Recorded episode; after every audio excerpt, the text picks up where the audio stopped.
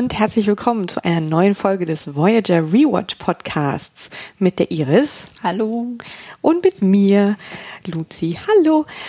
Ja, ähm, es hat mal wieder ein bisschen gedauert. Aber das, das passt ja auch. Das ist, ist ja, das passt ja eigentlich perfekt zu so äh, Serien. Pacing, weil die, die ersten paar Staffeln sind super und alle sind voll dabei und dann ist so ein bisschen die Luft raus. Willst du etwa sagen, dass bei uns die Luft raus ist, Iris? ähm, aber ja. Ich sage, ich sage, wir imitieren das nur. Ja, vielleicht. Und, und äh, man kann auf jeden Fall, ähm, man kann dann auf jeden Fall ähm, dadurch die Nachfrage so ein bisschen steigern. Auf jeden Fall, wenn die Leute unsere nicht überdrüssig, dass sie denken, oh, schon wieder eine neue Folge. ähm, das kann uns nicht passieren, hoffentlich. Naja, wir sind angekommen in der Staffel 6 und damit sind wir auch schon bei der vorletzten Staffel und das bedeutet auch bei der vorletzten Folge des Voyager Rewatch Podcasts. Tada. Dun, dun, dun, ähm, ja, wir haben noch nicht darüber gesprochen, ob es noch ein Nachfolgeprojekt geben wird und ähm, werden darüber weiter Spekulation, Spekulationen werden gerne genommen. Ähm, aber jetzt geht es erstmal um die Staffel 6 von Voyager. Ja, ist lustig. Während des Schauens, das jetzt auch schon wieder ähm, teilweise ein bisschen her ist, hatte ich ähm, tatsächlich einen besseren Eindruck als bei der fünften Staffel. Ich habe ja über die ja. fünfte ziemlich gemotzt. Und ich hatte das Gefühl, sie haben ein paar Dinge besser gemacht in der sechsten Staffel. Ja. Ja, ich, ich, hab, ich hatte irgendwie auch das Gefühl, ich meine, ich habe nochmal reingeguckt und es gibt tatsächlich relativ viele oder zumindest einige Folgen, wo es auch wieder um Backstories ge geht und um, um hier persönliche äh, Charakterdramen. Aber allgemein hatte ich das Gefühl, sie haben ein bisschen gemerkt, dass es in der fünften Staffel nicht wirklich klappt und sind ein bisschen davon weggegangen. Es gibt wieder mehr so Einzelfolgen, es gibt mehr so Monster of the Week Sachen, es gibt mehr Dinge, die nichts mit der Voyager Crew selber zu tun haben und dadurch wird's besser. Ja, ähm, wobei, also ich fand, dass so insgesamt im Durchschnitt die Qualität der äh, Folgen besser ist als in der fünften. Mhm. Ist es jetzt auch nicht so, dass ich das Gefühl habe, da sind so, so lauter super starke, die so total rausstechen. Das jetzt auch nicht. Also es ist schon so oft so, dass die Plots vielleicht ähm, so ein bisschen, okay, das ist gut gemacht, aber so richtig neu ist es nicht.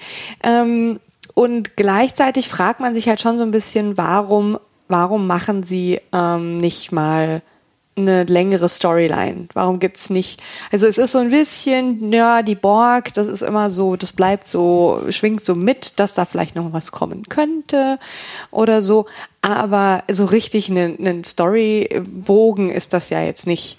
Ja, aber ich denke halt genau, das ist das Ding, weil weil das haben sie ein bisschen, das haben sie versucht in der vierten Staffel, das haben sie versucht in der fünften Staffel. Haben sie das versucht in der fünften mm, Staffel? Ich glaube, sie haben auf jeden Fall irgendwas versucht.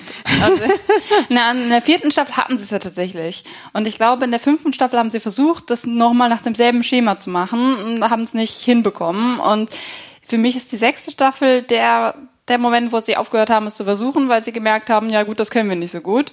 Ja, das, das hatte ich auch. Also irgendwas ist in dem, im Schreiben, wirklich in den Drehbüchern ist da ist ein, ein Dreh drin, ein anderer Dreh. Also man hat wirklich mhm. das Gefühl, sie haben da irgendwie, und ich finde, das hat viel mit Humor zu tun. Es ist auch manchmal so ein Meta-Humor, also das ist, das ist eine gewisse Selbstironie, die gefällt mir sehr, sehr gut. Ähm, also, dass ich auch das Gefühl habe, dass sie sich gedacht haben, what the hell, das hier ist äh, irgendwie eine Odyssee und so sind jetzt auch, also es ist halt einfach nur, wir fliegen durchs All und uns passieren Dinge. Ja, so. also es gibt, es gibt sehr viele selbst, selbstreferenzielle Momente. Also in sehr genau, vielen Folgen absolut, wird dann immer wieder gesagt, ja, wir haben, also es wird nochmal Revue passieren lassen. Man hat das Gefühl, sie wissen schon, dass es irgendwann zum Ende kommt, weil es wird immer öfter gesagt, wir haben gegen die Borg gekämpft mhm. und gegen die Heroischen. Es wird und, genau, es gibt ganz viel so Reminiszenz äh, genau. irgendwie und und und ja, dass sie jetzt schon so merkt, es sind so Jahre ins Land gegangen und sie sind jetzt so ein bisschen ähm, ja. Und der andere, äh, der andere Teil mit dem, was du meintest, was Meta ist, es geht halt sehr viel auch um, um das Lore selber und um das Geschichten erzählen und so. Es mhm, gibt, es gibt ähm, hier ähm, diese eine Folge, wo Belana auf einem Planeten, das ist relativ spät, äh, oh, Folge ja. 22, Muse, ja. Wo Belana auf einem mhm. Planeten mhm. strandet und dann geht's halt auch die ganze Folge darum, wie erzählt man Geschichten. Mhm. Und es gibt ein paar andere, die, die ähnlich sind, wo es halt auch ums Geschichten erzählen geht. Ja, The Haunting of Deck genau, 12, ganz genau. am Ende. Ähm, und dann gibt es halt, ähm, m -m, was wollte ich? Äh, jetzt ist es mir empfallen, aber irgendwas wollte ich sagen, was total intelligent war, aber, aber vielleicht kommt später. Naja, gut, Stay dann, tuned. Es gibt, es gibt, das ist, ähm, hat, ist vielleicht nicht direkt Geschichten erzählen, aber es gibt diese ähm, Tinker Tenor, äh, Tinker Tenor Dr. Ja. Spy, ähm, wo es um Tagträume des Doktors geht, die wiederum von anderen Aliens, die so ein bisschen dumm sind ähm, oder die so eine sehr strenge Hierarchie haben, so ein bisschen so ein Beamtenstaat mäßig, hat man das Gefühl, ähm, die für bare Münze genommen werden, also wo es halt auch so ein bisschen um Erz so Wahrheit und, und Erzählung geht, ähm, im Prinzip. Äh, Und weil es ja dann auch darum geht, bestimmte, bestimmte Eindrücke aufrecht zu erhalten. Also sozusagen, was ist, ähm, was jetzt wirklich passiert ist und ähm, oh und wo es auch so ein bisschen um Geschichtsbildung geht, ähm, ist die Folge Dragon Teeth, wo sie so eine Rasse, die 700 Jahre in so einem Kryptoschlaf Ah, ja, war, ja. aufwecken, um dann festzustellen, sie, sie helfen denen und verteidigen die gegen ihre Feinde. Und nach und nach stellt sich raus, es gibt über die ganz, im Laufe dieser sieben- 700 Jahre sind sie halt so in die Geschichte eingegangen als eigentlich eine böse Rasse. Und dann stellt sich raus, durch diese Schimpf, Sprichwörter, die irgendwie Nilix Sprache äh, irgendwie was Böses bedeuten, die mit denen zusammenhängen.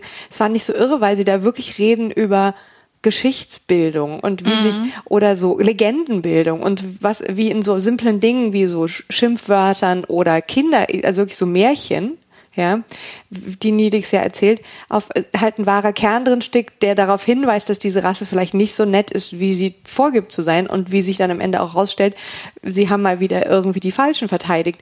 Ähm, wo ich dann auch das Gefühl hatte, hm, das ist jetzt nicht ganz neu, also oder? Das ist, äh, ich weiß nicht, es gab schon mehrmals Das ist eben dieses, schon öfter passiert. sind wir gerade auf der richtigen Seite? Ups. Ja, ähm, oh, es waren die Borg, die die äh, Species something something angegriffen hat und äh, oh, äh, irgendwie Chakotay hat ähm, sich reinlegen lassen und den falschen Krieg gekämpft und so so. Also das finde ich, das ist aber auch ein Moment, den es öfter gab, fand ich in der sechsten Staffel, dass ich das Gefühl hatte, Okay, ehrlich gesagt, diese Geschichte habt ihr auch schon dreimal erzählt. Vielleicht nicht dreimal in Voyager, aber insgesamt in Star Trek Verse. Ähm, ja, aber und dann noch eine andere Geschichte, wo es auch um Geschichtsbildung geht oder wie Geschichte entsteht, ist das, wo sie in dem Orbit von dem Planeten festhängen.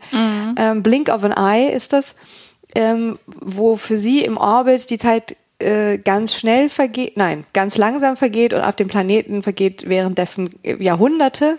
Was witzig ist, weil das ist halt auch wieder sowas, das war schon mal da. Das Es war, war ja schon mal da. Der, der Planet, wo Tuvok sexy wurde. Ja, Ähm, Sexy Tuvok Sex- Planet. Genau, der Sexy Tuvok Planet, der war ja auch in einem anderen Ja. äh, Zeit. Generell ist, ist auch dieses ähm, Zeit vergeht anders äh, nichts Neues. so, ich meine, dann äh, ja, da ja, kann aber man da geht's halt auch um diese Legendenbildung um Voyager selber dann. Genau, und das fand ich total irre. Also das passt auch gut zu dem Muse. Ich mochte diese Folge Muse auch sehr gerne, weil sie ja da, also äh, Belana landet auf so einem Bronzezeitalter-Planeten und es geht Ich glaube, so, es ist nicht ganz Bronze, es, es wirkt so ein bisschen an so so, so, so Plato. Antike, genau. ja, ja, genau, g- griechische, griechische Antike ähm, wirkt es, weil ja, und diese Theatertruppe ist dann auch genauso wie so griechisches Theater mit Masken und mit einem Chor und, und ich mochte, wie sie das wirklich so, so ganz ungehemmt so zitieren und dann eben die Voyager-Geschichte erzählen als griechische Tragödie, ähm, mit, ähm, mit ein, ich bin die Borg Queen. Das ist so großartig. Ähm, ich fand das, das, ich mochte die Folge sehr. Die war super. Ja.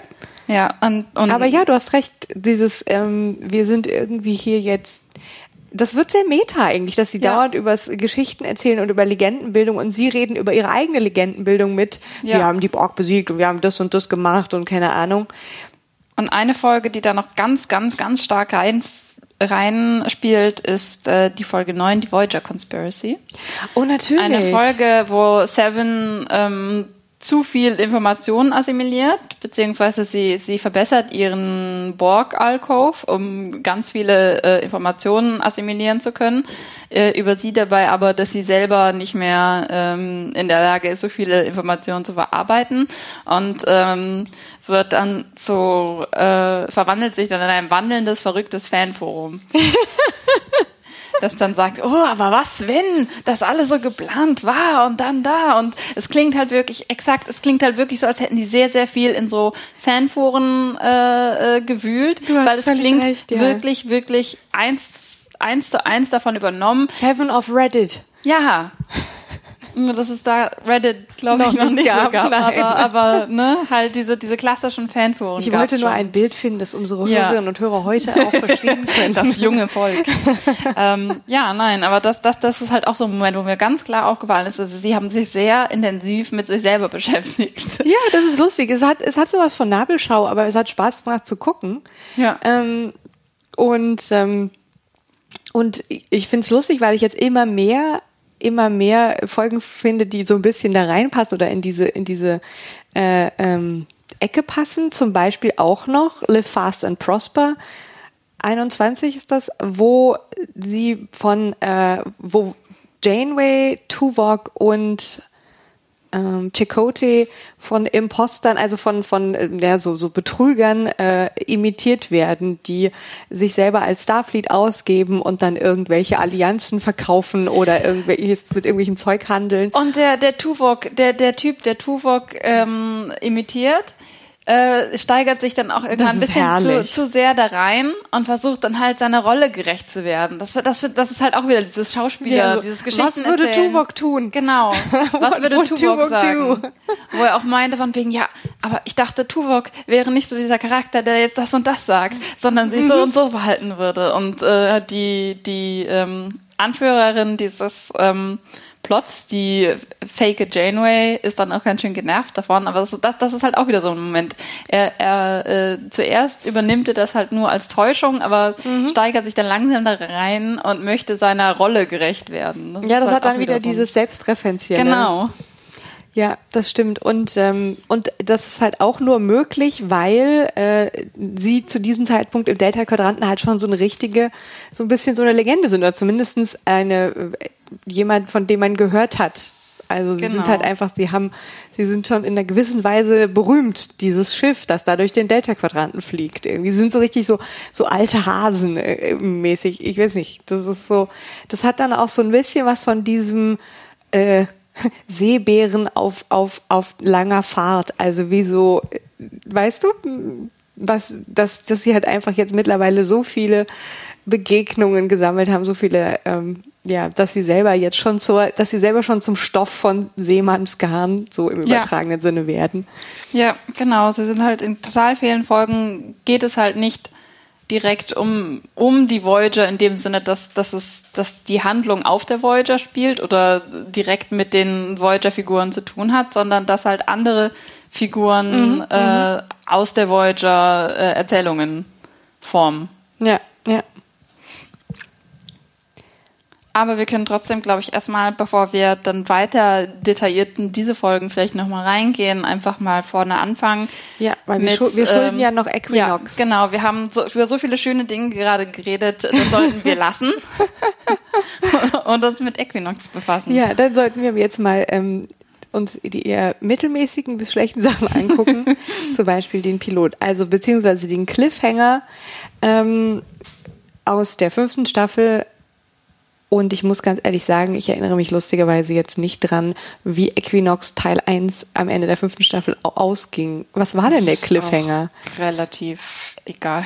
ja, weil, weil das auch alles in meinem Kopf äh, ich so. Ich glaube, der Cliffhanger von der ersten war halt, dass äh, Seven entführt war. Ne? Also Seven wurde ja, äh, ist ja auf das, das andere Schiff rübergegangen und dann hat der Doktor, der Doktor, dessen Moral-Subroutines äh, äh, genau, deaktiviert ja. wurden, hat dann angefangen, an hier rumzudoktern. Wo er dann so auf einmal so Mengele-mäßig. Genau. Ja, und auf einmal ganz, ganz Folterarzt.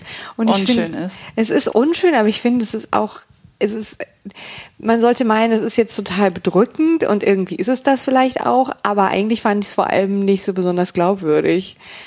Also ich meine, dass, dass er, wenn man ihm die Moral, moralischen Subroutines äh, irgendwie deaktiviert, dass er dann zu sowas fähig ist, klar.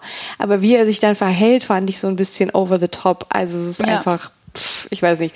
Es, ja, vor allen Dingen, weil, weil halt so viel, so viel Arbeit in diese Figur gesteckt wurde, dass sie mehr ist als ihre Subroutines und so weiter und, und so ich fort. Auch gedacht, und du schaltest eine so Sache, genau, du schaltest eine Sache aus und er hat überhaupt gar keine ich meine, er hat, sie haben seine Moralinstanzen ausgeschaltet, nicht seine persönlichen Beziehungen und so weiter und so fort. Mhm. Warum sollte er dann für den Typ arbeiten? Das macht halt alles gar keinen Sinn. Aber ähm, wir sollten vielleicht nochmal kurz, vielleicht kurz zusammenfassen, worum es eigentlich geht. Was Equinox eigentlich ist. Ja, also die Equinox ist ein anderes Schiff der Sternenflotte, das irgendwie ähm, stark attackiert wird von einer Alienrasse und ähm, wie sich herausstellt, hat es auch einen Grund. Auf jeden Fall zunächst äh, findet äh, die Voyager, kommt ihr, ihnen zu Hilfe und äh, evakuiert die Equinox, weil die so stark beschädigt ist und ähm, ja, und äh, ja, es ist also der Moment, auf den wir alle gewartet haben. Es gibt tatsächlich ein anderes Starfleet-Schiff im Delta-Quadranten, das auch über den Caretaker dort gelandet ist und dem es offensichtlich nicht ganz so gut ergangen ist wie der Voyager, weil sie auch ein kleineres Schiff sind und ja, sie hatten also arg zu kämpfen und jetzt sind da diese Aliens, die sie ähm, attackieren und ähm, und sie haben, äh, wie sich dann rausstellt, haben sie düstere Geheimnisse. Sie haben nämlich irgendwie angefangen, diese Alienrasse zu Treibstoff zu verarbeiten, weil sie irgendwie so einen Motor gebaut hat. Schon allein diese Storyline ist so, mm okay. Weil das passt auch perfekt zu dem Mengele-Doktor wieder. Ne? Ja, das ist echt, ja. echt nicht echt nicht gut. Es ist nicht gut. Es ist, irgendwie funktioniert es einfach nicht. Und ähm, oh Wunder, ist es dann auch noch der Ex-Freund von ähm, Belana Torres an Bord. Der, da hatte ich wieder mein, einen meiner, den kenne ich doch, Momente, der gespielt wird von dem Schauspieler, den andere, den wir vielleicht auch kennen aus der Serie Lost, wo er nämlich der böse Bruder von Jacob also known as the Smoke Monster oder das Böse oder ähm, naja, Lost-Fans werden wissen, von wem ich rede. Ähm, oder auch äh, für Freunde, Freundinnen von The Good Wife, ähm, er ist Glenn, der Staatsanwalt Glenn Childs in The Good Wife. Ja, ähm, und der ist also außerdem Belana Torres Ex-Boyfriend in der äh, Sternenflotte und ist auch der Equinox. Auch fragst, warum waren die jemals ja, man denkt dann auch so, hm, auf der anderen Seite, naja, er ist so ein bisschen, ja, ich wollte gerade sagen, jetzt ist sie mit Tom Barry zusammen, naja. Und er ist ja so ein bisschen cool, ja, so ein bisschen sexy, nein, ja, Geschmackssache.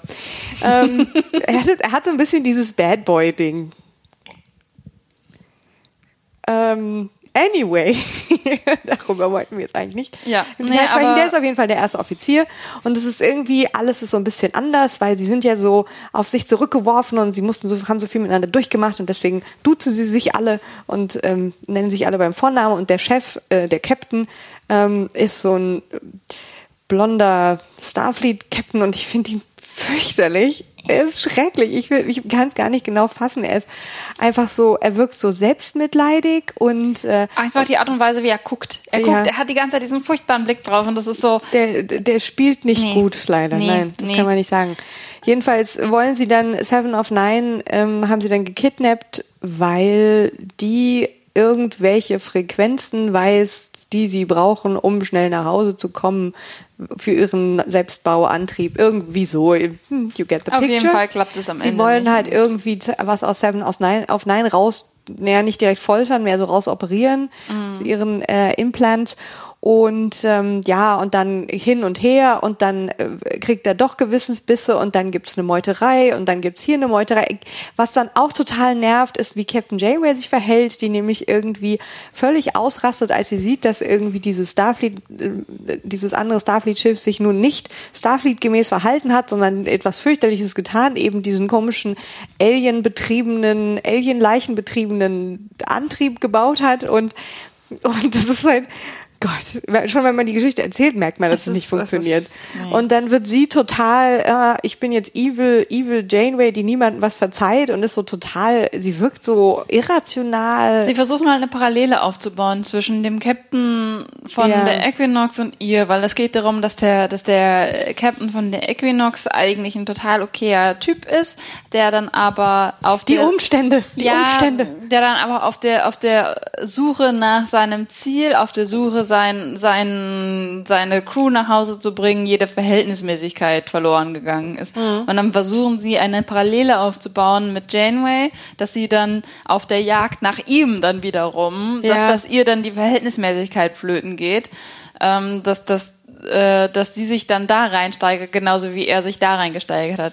Aber es funktioniert halt überhaupt nicht, weil es halt wieder irgendwas ist, da wird Janeway irgendein Charakterzug aufgezwungen, den man genauso gut hätte organisch entwickeln können, weil die, die, die Grundlagen dafür sind ja tatsächlich da. Das hat, sie hat ja auch schon mal viele, äh, es, es gibt, es gibt ja viele, viele Geschichten in den letzten Staffeln Voyager, wo sie tatsächlich ja auch die Verhältnismäßigkeit verloren Ja. hat oder da kurz davor Seit, war. seit dem Peak Janeway in der dritten Genau. Staffel. Oder, oder kurz davor war. Ich meine, das ganze Borg äh, ja, ja. Species 8472 Ding ist halt genau das gewesen. Deswegen dann halt plötzlich, urplötzlich, während sie diesen Typen verfolgt, ihr dann, äh, ihr dann irgendwelche Verhaltensmuster äh, Ja. aufzubinden, die nicht wirklich zu ihr passen.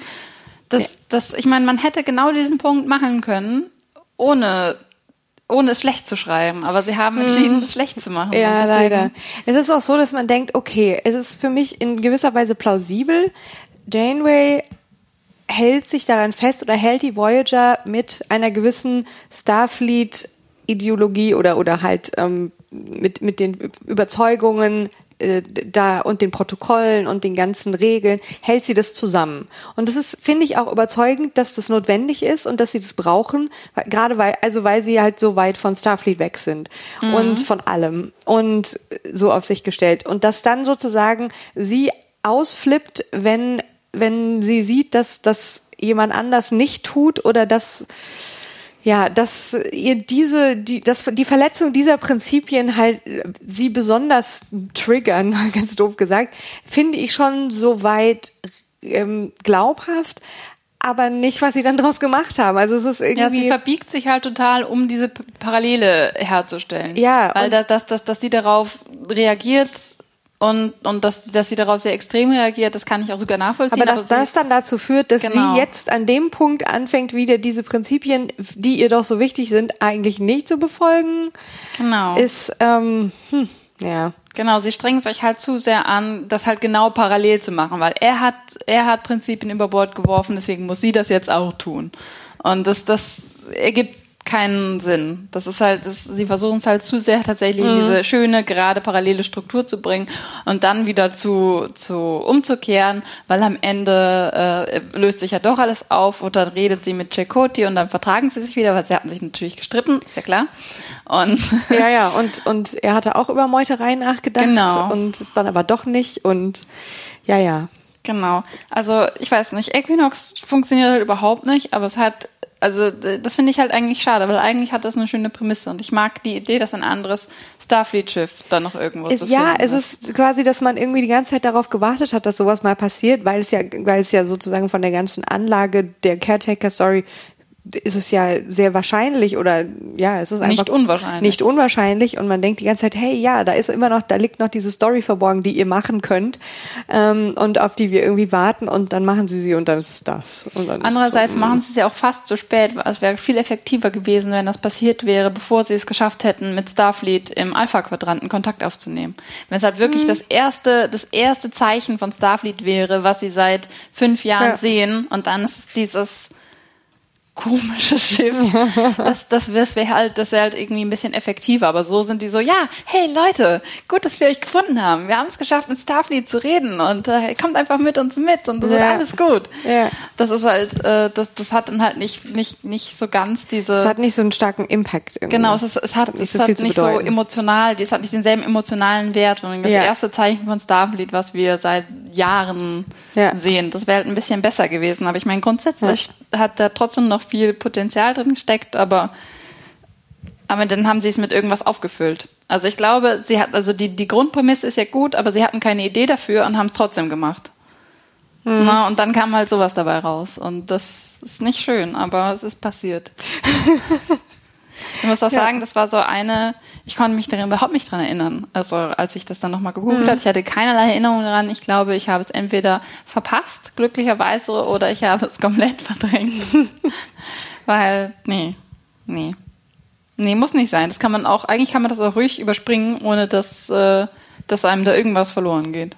Ja, ja. Und ich finde das schade, weil das ist der erste, der erste ähm, hier äh, Staffel überspringende Cliffhanger, der wirklich schlecht ist. Also ja, die weil die, weil die anderen, die hatten immer noch irgendwas, was, ja. was dich dann auch äh, da dran gehalten hat, was auch gemacht hat, dass du interessiert warst zu gucken, wie es weitergeht. Ich, ja, ich finde auch, es hat als ähm, staffelübergreifende äh, Cliffhanger-Folge nicht, nicht wirklich Sinn gemacht. Dazu war die Story viel zu belanglos. Ja. Also es, es, es, es war nicht so dieses fundamentale äh, Krieg, also äh, Fight for, for äh, also äh, um Leben und Tod, äh, das, was man irgendwie, also irgendwas, was halt so was Großes. Das, weiß nicht, es war irgendwie so zu belanglos dafür. Dafür kommt direkt danach eine fantastische Folge. Survival Instinct. Mhm, ich fand die super. Hm. Ich habe sie mir als irgendwie belanglos aufgeschrieben. hat, hat, hat offensichtlich nicht so viel Eindruck bei mir hinterlassen. Was, was magst du denn an der? Also, also es geht ja um, um Seven of Nine. Und Seven, das kann man natürlich immer um schon mögen. Ja, genau. Ähm. ah, jetzt, oh, okay, ja doch, da sind ein paar gute Momente drin. Es ja. geht um, um Seven of Nines Geschichte in den Borg und es geht darum, dass sie mit ihrer Unimatrix, ähm, mit ihren Borg-Buddies auf einem Planeten gestrandet ist und sie dann vom Kollektiv, vom Kollektiv getrennt, getrennt worden. Genau, ja. Ähm, das ist ein, eine Begebenheit, an die sich Seven nicht wirklich erinnert. Und ähm, das alles kommt äh, hoch, als ähm, Sevens Borg Buddies jetzt auch vom Kollektiv getrennt sie ausfindig machen, weil es stellt sich heraus, dass auf diesem Planeten, als die Drohnen langsam ihre Individualität zurückgewannen, Seven of Nine äh, in Panik verfallen hat, weil die alle plötzlich angefangen haben, sich nicht nicht äh, kollektivgemäß zu verhalten. Ja, und sie und, haben langsam ihre Individualität Genau, und sie waren und sie waren uneinig und sind alle in verschiedene Richtungen davon gelaufen und äh, und Seven, die ihr ganzes Leben fast im Borg-Kollektiv verbracht hat und das Gefühl von Familie brauchte, ist damit nicht klargekommen, ist dann hat ist dann hinter ihnen hergelaufen, hat sie gefunden und hat einen neuen Link hergestellt, der nur diese drei Drohnen miteinander verbindet. Und sie. Und sie, was dann. Nee, ich glaube nicht sie. Nein? Nein, deswegen war sie ja am Ende auch nicht. Nur diese drei Drohnen hat sie miteinander verbunden, damit die aufhören, äh, von ihr wegzulaufen. Und dadurch sind diese drei Drohnen danach im Borg-Kollektiv immer miteinander verbunden worden. Das heißt, sie haben zwar wieder die Stimmen der anderen Borg gehört, aber sie haben auch immer extra ihre eigenen Stimmen gehört was dazu geführte, dass sie aus dem Borg-Kollektiv äh, geflohen sind und versucht haben, Seven of Nine zu finden, damit sie, damit Seven of Nine äh, ihnen diesen Link zerstört. Und dann hat sich ähm, Seven of Nine irgendwann auch in diesen Link dann eingeklinkt, als sie versucht haben, denen zu helfen. Und äh, es hat sich herausgestellt, dass sie konnten diesen, diese Verbindung zwar lösen, der Doktor konnte diese Verbindung zwar auflösen, aber nur äh, aber das würde das Nervensystem dieser drei Leute so sehr beeinträchtigen, dass sie dann nicht mehr lange leben würden. Und sie haben sich trotzdem dafür entschieden. Stimmt, es gibt dann so eine Diskussion. Genau. Um, äh, so weil Seven das halt Freiheit. auch entscheiden muss, weil die alle ohnmächtig geworden sind. Genau, um, um Freiheit und Individualität und ähm, dass man, ja, dass sie sozusagen das Recht haben, selbst wenn es bedeutet, dass sie dann irgendwie bald sterben. Genau, und was halt auch noch wirklich, wirklich gut an der Folge ist, wes weshalb ich sie mag, ist, dass es sehr gut über Schuld redet. Über Sevens Schuld, mhm. über äh, dass das Seven Dinge gemacht hat, die sie sich nicht gut überlegt hat, die, weil sie Angst hatte, dass sie aus Angst gehandelt hat oder dass sie trotzdem verantwortlich ist für ihre Taten und ähm, und ähm, ja, dass sie halt damit klarkommen muss, was sie gemacht hat und dass sie Verantwortung dafür übernehmen muss, was sie gemacht hat. Ja. Und das, das wird jetzt ja. sehr schön aufgearbeitet, weil das halt nicht aus einem Zeitpunkt kommt, wo sie schon ein ein von Voyager äh, gerätetes Individuum war, sondern davor. Und es ist sehr schön, weil eine der ähm, der drei Ex-Drohnen ist eine Bajoranerin, die dann auch auf dem Schiff bleiben möchte, nachdem der Link getrennt ist, für diesen letzten Monat, den sie dann irgendwie noch ungefähr am Leben bleiben können. Und dann ähm, verabschieden sich die anderen Drohnen alle von ihr und von Seven und es ist sehr, sehr schön zu sehen, diese, diese unglaubliche Distanz, die zwischen diesen Personen liegt, weil sie, mhm. weil, weil Seven dafür verantwortlich ist, dass sie sterben müssen. Und äh, aber auf der, ja. Und ja. Seven dafür verantwortlich ist, dass sie überhaupt wieder zurück ins Borg-Kollektiv kamen, nachdem sie auf diesem Planeten gestrandet das stimmt, ist. Ja. Und, äh, und das heißt, und sie können Seven nicht, nicht wirklich hassen, aber sie können ihr auch nicht verzeihen. Ja, das stimmt. Und nachdem, nachdem die anderen Drohnen gegangen sind, sagt die Bajoanerin zu ihr irgendwas von wegen, ähm, äh, ich kann dir nicht verzeihen dafür, was du getan hast, aber ich verstehe es. Und das ist total schön, halt, dieser, dieser Moment, dieses von wegen, ich verstehe, warum du diese, diese Sache gemacht hast, ich verstehe, warum du Angst hattest und warum du mir das angetan hast. Aber das heißt nicht, dass ich dir ja, verzeihen kann ja. dafür. Wow, das ist that's deep. Wieso ja, habe ich das irgendwie? Ja. Ich habe das irgendwie verdrängt. das ist schon zu lange her. Lucy sitzt vor dem Fernseher und denkt Wochen. sich, äh, äh. äh. Was soll dieser gefühlige Quatsch?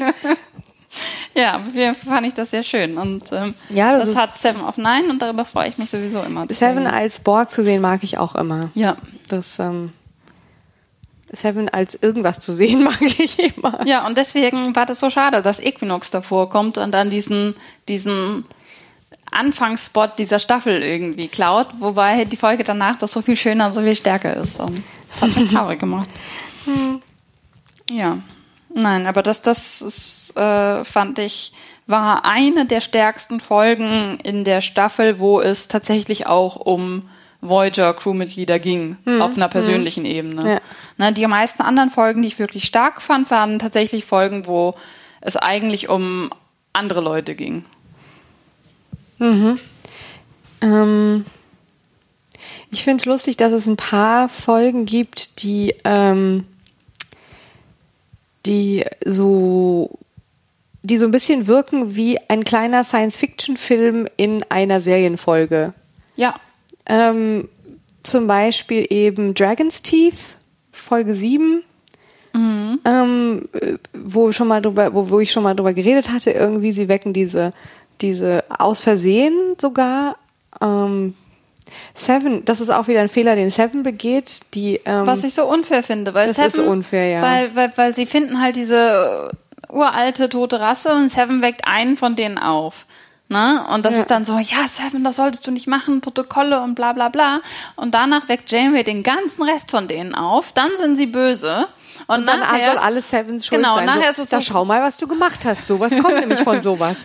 Ja. Genau. Ja, ja, ich weiß. Ich meine, ich fand es ganz interessant, weil sie da darüber sprechen, ähm, über, über, über so Konsequenzen und ähm, wie Dinge so außer Kontrolle geraten oder was ist, was eine kleine, eine kleine Handlung sozusagen, also ich finde es ja trotzdem blöd, wie sie das irgendwie so Seven aus Brot spielen, aber wie eine kleine Handlung so, so riesen Folgen haben kann, weil quasi mhm. eben dieser Krieg, der dann vor 700 Jahren beendet wurde, quasi wieder neu aufgegriffen wird. Und ich fand aber, ich mochte wirklich, wie das, das Ganze halt, ähm, ja, eben wieder dieser Krieg wieder ausbricht und sie da halt irgendwie ihre, ihre Rolle finden müssen oder irgendwie gucken können, gucken müssen, wie sie da wieder rauskommen, wie so nach und nach klar wird, dass die irgendwie böse sind, ähm, wie das zuerst mhm. irgendwie Nilix und, und, und ich glaube auch Naomi Wildman sagt auch schon, die Kinder sind von denen sind, ich mag die nicht, ich will nicht mit denen spielen. Und, und es ist noch so, dass es so ignoriert wird, so, naja, man muss denen doch eine Chance geben und guck doch mal. Und die sind hier, die Armen sind hier irgendwie 700 Jahre äh, äh, in Tiefschlaf gewesen und, und so nach und nach das dann so, so durchdringt, das klar ist, natürlich sind die böse, was man sich natürlich schon denken konnte. Ähm, und, ähm, und ja, sie dann halt irgendwie da zwar mit ihren üblichen Tricks irgendwie rauskommen, aber halt klar ist, dieser Konflikt ist da jetzt ausgebrochen wieder. Mhm. Und ich fand, das hatte so einen Film, so einen Sci-Fi-Film-Feeling, weil, und das merkt man in der Staffel, finde ich, auch oft, und das spielt natürlich da eine Rolle, die Tricktechnik ist einfach, also ist so einfach mhm. CGI und so ist einfach so viel besser geworden schon. Also sie haben halt einfach viel mehr Möglichkeiten, ähm, Planeten und und und ja, eben die ganzen Szenerien, die ganzen Szenerien darzustellen in einer Weise, die nicht super äh, äh, unglaubwürdig oder halt irgendwie ähm, ähm, ähm trashig wirkt. Und das macht natürlich schon was aus. Also das ist, ist nicht, ist nicht alles, aber ich, für, ich mochte das. Ich mochte diesen Sci-Fi-Feel, den das hatte. Ähm, ja, was ich finde, was halt noch direkt die Folge danach, da finde ich es noch extremer. Es wird, äh, da diese Folge wird dann wirklich wie ein Film, gerade auch weil sie so wenig mit Voyager selber zu tun mhm, hat. Die One Small Step. Genau, One Small Step und da hast du halt auch wieder das Ding, dass das CGI wirklich gut ist, dass es wirklich mhm. schön aussieht. Die die Voyager begegnet einer Anomalie ähm, die vor 300 Jahren oder so ähm, ein, eine Raumstation der Mars-Mission verschluckt hat. Und, ähm, und sie merken halt äh, nach einer Weile, also sie beobachten diese Anomalie, merken dann, oh, das ist dieselbe Anomalie. Und dann ähm, beschließt Chakoti mit einem Team in diese Anomalie reinzufliegen und zu versuchen, ähm, diese Raumstation zu bergen. Aber eigentlich geht es tatsächlich um diese erste Mars-Mission. Es geht um den, um diesen Piloten dieser, dieser Raumstation, das Shuttle oder was auch immer. Das ist so ein mhm. komisches, Sie, so eine komische Kapsel. So eine, wie so eine Sonde, ja, ja so eine genau. große bemannte Sonde. Genau. Und äh, es geht eigentlich um diesen Piloten und was der gemacht hat und was, wie, wie er damit klargekommen ist, als er in dieser in dieser Anomalie festgesteckt hat, dass er weiter mhm. Daten gesammelt hat, dass er gehofft hat, dass äh, er da irgendwie rauskommt, dass er versucht hat zu verstehen, was mit ihm passiert ist und Informationen zu sammeln, weiter seinen Job zu machen, weiter für die menschliche Mission, den Weltraum zu erkunden, zu arbeiten. Obwohl er eigentlich weiß, dass er wahrscheinlich hier genau. seinem Untergang weit ist. Genau. Nach einer, und was ich auch fantastisch fand, war, dass er nach einer Weile ähm, anfängt, äh, ein bisschen verrückt zu werden dass, dass du halt merkst, also die ganze Geschichte von ihm wird praktisch erzählt über so Logbucheinträge, so Film, so Video, Videos, genau, so ein Videotagebuch und, und nach und nach werden seine Einträge dann immer so ein bisschen so ein bisschen verwirrter und so ein bisschen, du merkst das und der, du merkst auch, dass er es weiß, dass er, dass, dass er Probleme bekommt, da mhm. irgendwie äh, klarzukommen und Daten zu sammeln. Und, äh, und das ist total äh, berührend, wie dann diese Geschichte von diesem Mann erzählt wird, der in dieser Anomalie feststeckt und nichts machen kann. Ja, ja, das gefiel mir auch, wobei ich so ein bisschen ähm, gleichzeitig den, den Voyager-Teil der Geschichte, sprich, dass auf einmal wir erfahren, dass Chakotay total der Archäologie-Buff ist irgendwie, der, der da jetzt, äh, weil er so, so wahnsinnig interessiert und, und begeistert ist, irgendwie sogar die, seine, seine Crew in, mit dem Delta Flyer in Gefahr bringt. Das passt halt das überhaupt, passt nicht, überhaupt zu nicht zu Chakotay. Also ich habe so gedacht, die dachten sich so, mm, okay, wem geben wir das jetzt mal? Okay, Chakotay braucht mal was oder braucht mal wieder was. Und dann dachte ich so, okay, also der Moment, der jetzt Chakotay zum allerersten Mal zu einem unverantwortlichen Mensch macht, ist, weil er so Archäologie begeistert ist. Okay, weil er so ein Nerd ist. Wovor, wovon wir vorher nie wirklich gesprochen wovon haben. Wovon wir noch nie was gehört haben und jetzt auf einmal ja. Ja, also ich finde, es hätte besser zu Tom Paris gepasst. Natürlich. Also bei dem ist das. Der ist doch das, auch mit dabei, oder? Der, der, ja. der fliegt doch das. Und Ding. das ganze Thema, dass Tom Paris irgendwie so sich für die Vergangenheit interessiert. Gut, bei ihm ist es eher das 20. Jahrhundert, aber diese Mission ist jetzt auch nicht so viel später. Ähm, mhm. es, ist, äh, es ist nicht sehr überzeugend. Ja, deswegen, ja. das hat so ein bisschen blöden. Ähm, genau, den einzigen Voyager-Teil, den ich wirklich schön fand, war Seven of Nines Teil, die halt zuerst auch überhaupt gar kein Interesse daran hat, die denkt, dass das Zeitverschwendung ist und dann eben durch die Geschichte dieses Piloten dann anfängt, darüber nachzudenken. Das, das, das fand mhm. ich gut gemacht, ja. Ja. aber generell fand ich, war halt wirklich der, der, der starke Teil und der Teil, der auch so wirklich so schön filmisch gewirkt hat, war, äh, war die Geschichte dieses Piloten und auch mhm. am Anfang, wo man halt halt sieht, dass dieser Pilot, ähm, äh, wo dieser Pilot noch über Mars hängt und er mit den Leuten, die auf dem Mars auf, auf, dem, äh, auf der Oberfläche äh, sind, kommunizieren und er dann merkt, dass irgendwas auf ihn zukommt und versucht dann Daten noch zu übermitteln und zu sagen, ja, das sieht aus wie so irgendwas und ich weiß nicht, das ist irgendwie komisch, das ist sehr schnell und dann verschluckt wird. Es wirkt halt genau wie so ein Anfang von so einem Science-Fiction-Film. Science-Fiction-Film, ja, ja, das stimmt, das stimmt. Und auch sehr schön finde ich, dass er dann irgendwann, als er später in der Anomalie äh, sitzt, fliegt äh, auch auf so einem seiner Videotagebücher fliegt so ein Bruchstück von so einem äh, romulanischen Schiff Das an ihm ist- vorbei. das ist schön, Ne, ja. so ein, aber, aber was auch, auch nicht aussieht wie romulanische Schiffe, die wir kennen, sondern natürlich ist es ein, Ein altes, historisches, ja, ein genau. historisches, aber man erkennt es halt als romulanisches und er weiß halt nicht, was das ist und ist dann so, ja, es sieht so aus, ich habe das Gefühl, wir sind nicht allein im Weltraum und so und halt diese ganzen, ja. diese ganzen Floskeln bringt, die halt auch so, so klassisch sind für diesen, die erste Entdeckungsreise der Menschheit, diese, Ja, diese ja. Art Filme und das ist, das ist einfach sehr, sehr schön. Ja, und dann halt die tragische Dimension, dass klar, klar ist, dass, ja, dass es im Prinzip nichts jetzt erstmal für die Zeit, die er da drin ist, eben für ihn zu Ende geht, plus er seine Daten ja niemand übermitteln kann und dass dann irgendwie Voyager, die auch so verloren sind, im Prinzip ihn dann so finden. Das ist, ähm, ja, das hat schon, die war so, die war so, ähm, so, keine Ahnung, so, so nachdenklich. Da passiert im Prinzip ja nicht so viel gut. Sie bauen dann noch so ein bisschen, bisschen Action dadurch ein, dass Chakotay irgendwie halt nicht rechtzeitig da rausfliegt, weil er unbedingt diese Sonde äh, irgendwie äh, bergen will. Aber gut, das ist jetzt, ja, und dann gibt's wieder so ein bisschen, oh, es ist so knapp, es ist so knapp und kommen wir noch raus. Und natürlich kommen sie wieder raus und fertig.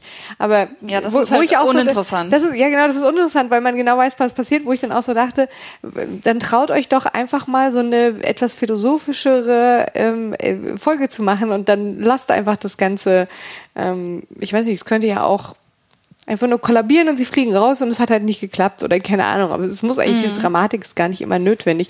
Und es nervt mich auch manchmal äh, generell an Voyager jetzt zu dem Zeitpunkt oder vielleicht auch generell, aber jetzt fällt es einem immer halt irgendwie auf, dass man oft das Gefühl hat, es muss immer am Ende noch eine Komplikation kommen, die irgendwie so ein bisschen gefährlich macht. Und man weiß in der Regel, dass alles gut ausgeht. Genau, also ich finde, wo es ganz gut funktioniert, ist äh, in der Folge 12 Blink of an Eye, davon haben wir vorhin auch kurz gesprochen, ähm, weil da hast du zwar auch den, den Planetenteil und den Voyager-Teil, aber ähm, Voyager steckt halt fest, aber sie sind jetzt nicht unbedingt in einer großen Bedrohung. Es ist eher der Planet. Äh, Das stimmt, das stimmt. ähm, ich muss auch sagen, dass ich glaube, das ist fast meine Lieblingsfolge Ja. von der von der sechsten Staffel. Das ist die Folge 12. Ähm, Also für mich konkurriert sie tatsächlich äh, sehr mit dieser Folge 8 One Small Step, weil ich den ganzen Voyager-Teil einfach komplett ausblende und mich nur auf diesen Piloten Ja. konzentriere. Ich mag nur einfach total gerne, wenn innerhalb kurzer Zeit also ähm, so, so, so, so, eine, so eine Evolution quasi beschrieben wird, Mhm. wenn es eben nicht um Figuren geht, die man selber so ähm, die einem am Herzen liegen. Mhm. Ja, weil, weil man, da hat man immer Angst, dass, dass irgendwie was, was, was, was mit denen passiert, was man verpasst oder was nicht mehr rückgängig zu machen ist. Aber das sind ja Figuren, die man das erste Mal sieht auf diesem Planeten. Vielleicht nochmal kurz, ähm, für die, die sie nicht gesehen haben. Die Voyager bleibt also im Orbit stecken von einem Plame Planeten ähm, und äh, kann sich da noch nicht so äh, ganz so einen Reim drauf machen. Ähm, und auf diesem Planeten, wie wir dann irgendwie immer sehen, in, in Zeitsprüngen, es fängt an wirklich in so einer, ähm, was ist das, so eine, so eine prähistorisch, nee, nicht prähistorisch, Ja. ähm, aber halt so eine Zeit so mit äh, äh, Steinzeit. Steinzeitartig, ja, wo sie irgendwie an Altären Opfer bringen und Fälle tragen, so in der Art, wo sie halt dann dieses, ähm, diesen, diese Erscheinung am Himmel sehen, was halt die Voyager ist, wo sie zu dem Zeitpunkt noch denken, es ist ein Stern, logischerweise, und ähm, und dann geht's weiter und dann ist sie, sind sie in so einer Art Mittelalter bis Renaissance. Das ich ein bisschen Die, ja, ich weiß. Also so eine Art Renaissance und dann fäng, fangen sie an, äh, irgendwelche Ball Ballone da hochzuschicken, weil sie mittlerweile ähm, nicht mehr wirklich daran glauben, dass es ein Stern ist, sondern dass es irgendwie ein Himmelsschiff ist oder irgendwas und sie wollen den Ja, ich glaube, Nachrichten zu dem, schicken. zu dem Zeitpunkt ist halt genau diese, diese Renaissance-Storyline. Sie, sie haben halt beigebracht bekommen, es ist ein Gott. Aber Ja. der, der äh, König oder Fürst oder wer auch immer da in dieser Burg wohnt, die halt genauso aussieht wie eine europäische Burg, aber Ja, ja. ähm, ähm, der, der meint dann, er möchte mit den Göttern reden und er glaubt nicht, dass das halt einfach nur irgendwelche unerreichbaren Götter sind und Ja. er möchte diese Götter erreichen und mit ihnen reden. Das es ist halt auch so eine lustige, ist es so ein bisschen, dass man das Gefühl hat, wir sind jetzt irgendwie bei der Aufklä fast Genau, bei der genau Aufklärung das. angekommen oder zumindest halt in, schon mal in der in der Renaissance, wo es halt auch schon mal so erste, ah, wir machen hier so, wir stürzen Gedankenmodelle um und ist die Erde eine Scheibe so in der Art. Wir Genau sind so auf das. diesem Status und ist das Himmelsschiff, sind das Götter oder nicht oder können wir mit ihnen sprechen und Und ähm, diese, die Menschen auf diesem, oder die, die Humanoiden auf diesem Planeten versuchen halt über Jahrhunderte sich da einen Reim drauf zu machen, beziehungsweise dann mit denen zu kommunizieren, was halt nicht funktionieren kann, weil wenn quasi ihre Botschaften oben ankämen, ist bei ihnen längst äh, ein weiteres Jahrhundert vergangen, weil eben die Zeit genau. bei der genau. Voyager vergehen wenige Tage und bei ihnen vergehen Jahrhunderte. Außerdem sind die ganzen Frequenzen natürlich vollkommen verzerrt, verzerrt äh, und das müssen sie dann auch erstmal irgendwann entschlüsseln. Und dann Aber sind wir in so einer, dann sind wir in so einer Art Atomzeitalter angekommen, also so einer quasi so einer Art 90er Jahre, ähm, wo, wo ich das lustig fand, weil das Ganze sowas leicht Steampunkiges hatte von der mhm. Optik her. Also sie haben dann irgendwie schon Radio und was weiß ich und versuchen dann halt eben auch weiterhin zu kommunizieren und dann kommt es endlich in so ein, sie sind im Raumfahrtzeitalter angekommen und ähm, schicken eben schicken eben ein, eine bemannte Sonde zur Voyager, die auch dort ankommt. Mhm. Und ähm, aber es passiert was ganz Verrücktes. Sie sind dann quasi in einer anderen Zeit, Zeit, wie sagt man? Die Zeit vergeht für sie noch anders, deswegen sind quasi alle auf der Voyager für sie erstarrt, weil die sich ja so langsam bewegen, dass sie das überhaupt nicht wahrnehmen können. Mhm. Ähm, und ich weiß jetzt gerade nicht mehr genau, sie bauen dann irgendwelche Zeitausgleicher, bla, und aber sie können das irgendwie auch gar nicht überleben und dann äh, einer tut's dann und den schicken sie dann zurück und der kommt natürlich dann für sich in der Zukunft an und ähm, naja, ja, es ist, ist irgendwie, dass, dass die, die, die, die tauchen schon irgendwann von selbst in der richtigen Zeit aus, aber der Körper kommt nicht damit klar, dieser plötzliche ja. Zeitwechsel. Ja, Deswegen kippen die ja dann alle um und nur nur einer ähm, überlebt. Und es ist auch ein bisschen witzig, dass sie halt durch das ganze Schiff laufen und dann bis auf die Brücke kommen und Janeway dann da mit ihrer Kaffeetasse natürlich gerade Kaffee eingegossen bekommt, der sich dann nur so ganz langsam darunter bewegt und dann plötzlich kippen sie alle um und die Voyager Crew ist so, oh, okay. Was, what happened? ähm, nee, aber ich, ich, ich finde ich finde die Folge sehr, sehr ähm, toll eben auch dadurch, dass es ist nicht ein, ein irgendwie tödliches Problem, was die Voyager hat, sondern die Präsenz der Voyager auf diesem, äh, in diesem Orbit sorgt dafür, dass auf, die, auf dem Planeten schlimme Erdbeben stattfinden. Das heißt, es ist ein Problem für den Planeten, aber die Voyager ist jetzt nicht irgendwie in akuter Bedrohung. Ähm, mhm. Die steckt halt nur fest und deswegen, Stimmt, das finde ich halt. Die geben denen immer, es passieren immer Erdbeben. Deswegen wird die Voyager am Anfang ja auch, der, der Gott wird ja dann auch der Groundshaker genannt. Mhm. Ähm, und äh, und das ist halt ganz nett, dass du halt nicht dann dieses dieses äh, hektische, oh nein, wir werden alle sterben Ding auf der Voyager hast, weil natürlich nein, ihr werdet nicht sterben, weil die Serie noch nicht vorbei ist.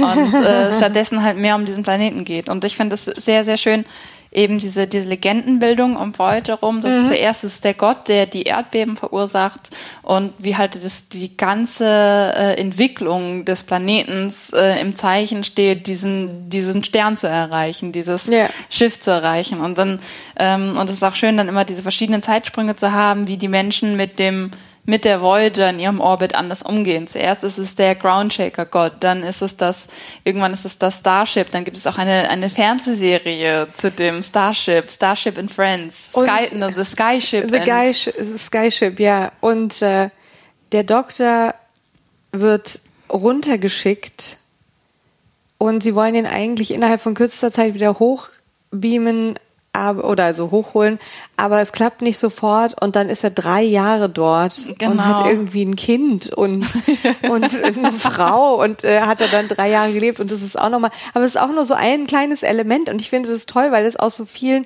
also es wird einfach so eine, dass sie so eine Riesendimension, so eine riesen Zeitspanne ab, abdecken können, ohne dass auf der Voyager wirklich irgendwas passiert. Das ist total spannend. Das also ist so ein bisschen wie Civilization spielen. Exakt, so einen Effekt hat das irgendwie. Das fühlt sich irgendwie so einer Zivilisation beim Wachsen zuzusehen. Ja, ja, du hast völlig recht. Und deswegen mochte ich diese Folge wirklich ja, und am, sehr gerne. Am Ende hast du dann den, den, den Space Victory. Ja, wobei, äh, genau, wobei ähm, dann, glaube ich, am Ende versuchen sie sie irgendwie, wollen sie sie abschießen aber äh, ja. Sie schicken dann den Piloten zurück. Den Piloten. Äh, Übrigens lustig, der ist auch, der Schauspieler, der den spielt, ist auch aus Lost. das ist der, der ähm, von dem von dem koreanischen Ehepaar Jin So Kwon in. Das finde ich übrigens auch total super, dass der Typ, äh, dass dass sie äh, als Alien äh, Asian Americans äh, nehmen, dass er halt eindeutig, dass, dass, dass er halt ein Alien ist und auch das ganze Alien-Make-up hat, aber noch eindeutig erkennbar ist als Asian American. Dass sie halt nicht dann versuchen, irgendwie obskuren äh, Ethnicity-Kontext dann daherzustellen. Ja, zumal halt einfach äh, auch diese, diese äh, Alien-Rasse irgendwie halt aus verschiedenen ja, genau. Und ich finde, Ja, ich finde es so gut, weil du hast halt so oft diese homogene, diese Exakt. homogene Alienrasse. Ja, ja. Alle Klingonen sind schwarz und alle, Ja. alle Vulkanier bis auf Tuvok waren immer alle weiß und so. Und ich finde das so schön, dass sie halt diese Alienrasse bauen und halt nicht denken, ah nein, du passt nicht als unser, unser Guy, sondern halt einfach, sein oder genau, sowas. Genau, sondern halt einfach sagen, ja gut, wir slappen ein bisschen Make-up auf dich drauf und du bist noch klar erkennbar als Asian American, aber uns interessiert das nicht. Und, Mhm. äh, und du passt halt genauso gut in diese Geschichte rein wie alle anderen. Und das, Ja, das finde ich total schön. Und auch ganz am Anfang, auch noch in dieser, in dieser Burgengeschichte, hast du halt auch den, den, äh, ich glaube, war es jetzt der Scribe oder der Fürst? Einer von beiden war auch ein, Person of Color. Und das fand ich halt so schön, dass es einfach Hm, so, ja, so ganz- äh, total. Ohne, dass es auch erwähnt genau, wird. oh- ohne dass es thematisiert wird, ohne dass da irgendwie ein Machtgefälle äh, äh, demonstriert werden muss, sondern halt einfach so mal nebenbei so, ja, ach ja, die leben alle zusammen und es geht nicht darum. Und deswegen, und, und meistens, wenn es nicht darum geht, werden halt einfach nur immer äh, gleich aussehende Ja. Menschen ja, gecastet. das ist, das ist wirklich und deswegen fand ja, ich es ein bisschen fatal auch bei, Ja. Boy, bei Star Trek generell. Genau, eben. Und deswegen fand ich es so schön, dass sie halt nicht versucht haben, wir wollen Rasse XY darstellen und die sehen alle so aus, Ja, sondern ja. einfach gesagt haben, wir casten Leute, die dafür passen und, äh, und das ist egal. Und das fand ich sehr schön. Und das hat mich einfach dann gefreut, das dann so zu Ja, sehen. ja. Und ähm, ja, nee, auf jeden Fall schicken sie diesen Typen, diesen Piloten zurück und der schafft es dann irgendwann zu kommunizieren. Und dann sind sie auch schon so, so advanced, dass sie sich einfach ähm, praktisch auf die Voyager beamen können und so Chrono-Devices haben. Genau, die da sie sind dann, sie so total, Genau. total in der Future irgendwie Genau, angekommen. und dann schubsen die Voyager einfach raus. Und das ist total schön, weil Voyager schafft es in, innerhalb dieser 48 Stunden oder 72 Stunden oder was auch immer, Ja. die da drin hängen, äh, nicht selbst zu befreien. Und dann dauert es so lange, bis der Planet advanced ist und sie ja, einfach so, rausschubsen äh, kann. weiß nicht, keine Ahnung, 5000 Jahre oder weiß der Geier. Jedenfalls lange. Das, das, also, das, das, es hat wirklich dieses, dieses Civilization-Ding. Du guckst Ja. und irgendwann sind sie fertig und, äh, und du sitzt immer noch da in deinen Pyjamas. ja. Ja. Es ist echt, echt, also das, das ist halt auch wieder eine sehr, sehr starke Folge, die sehr filmisch wirkt und die sehr wenig mit der Voyager selbst zu tun Ja. hat. Und irgendwie sind das tatsächlich, wie gesagt, abgesehen von dieser Survival-Instinct-Folge mit Seven of Night, finde ich, sind das die stärksten Folgen in der Staffel. Mhm. Können wir mal über Fairhaven reden? Och nee, oh, muss das. Ah, ich habe es. Okay, ich möchte nur, ich finde, okay, ganz kurz, Fairhaven, ähm, äh, Tom Paris macht mal wieder ein neues ähm, Er muss es ja. Er ja nicht Er kann es lassen. nicht lassen. Er, muss, er macht ein neues Holodeck-Programm, das irgendwie so äh, Jahrhundertwende oder Anfang des 20. Jahrhunderts in einem irischen Küstenörtchen, also eben Fairhaven.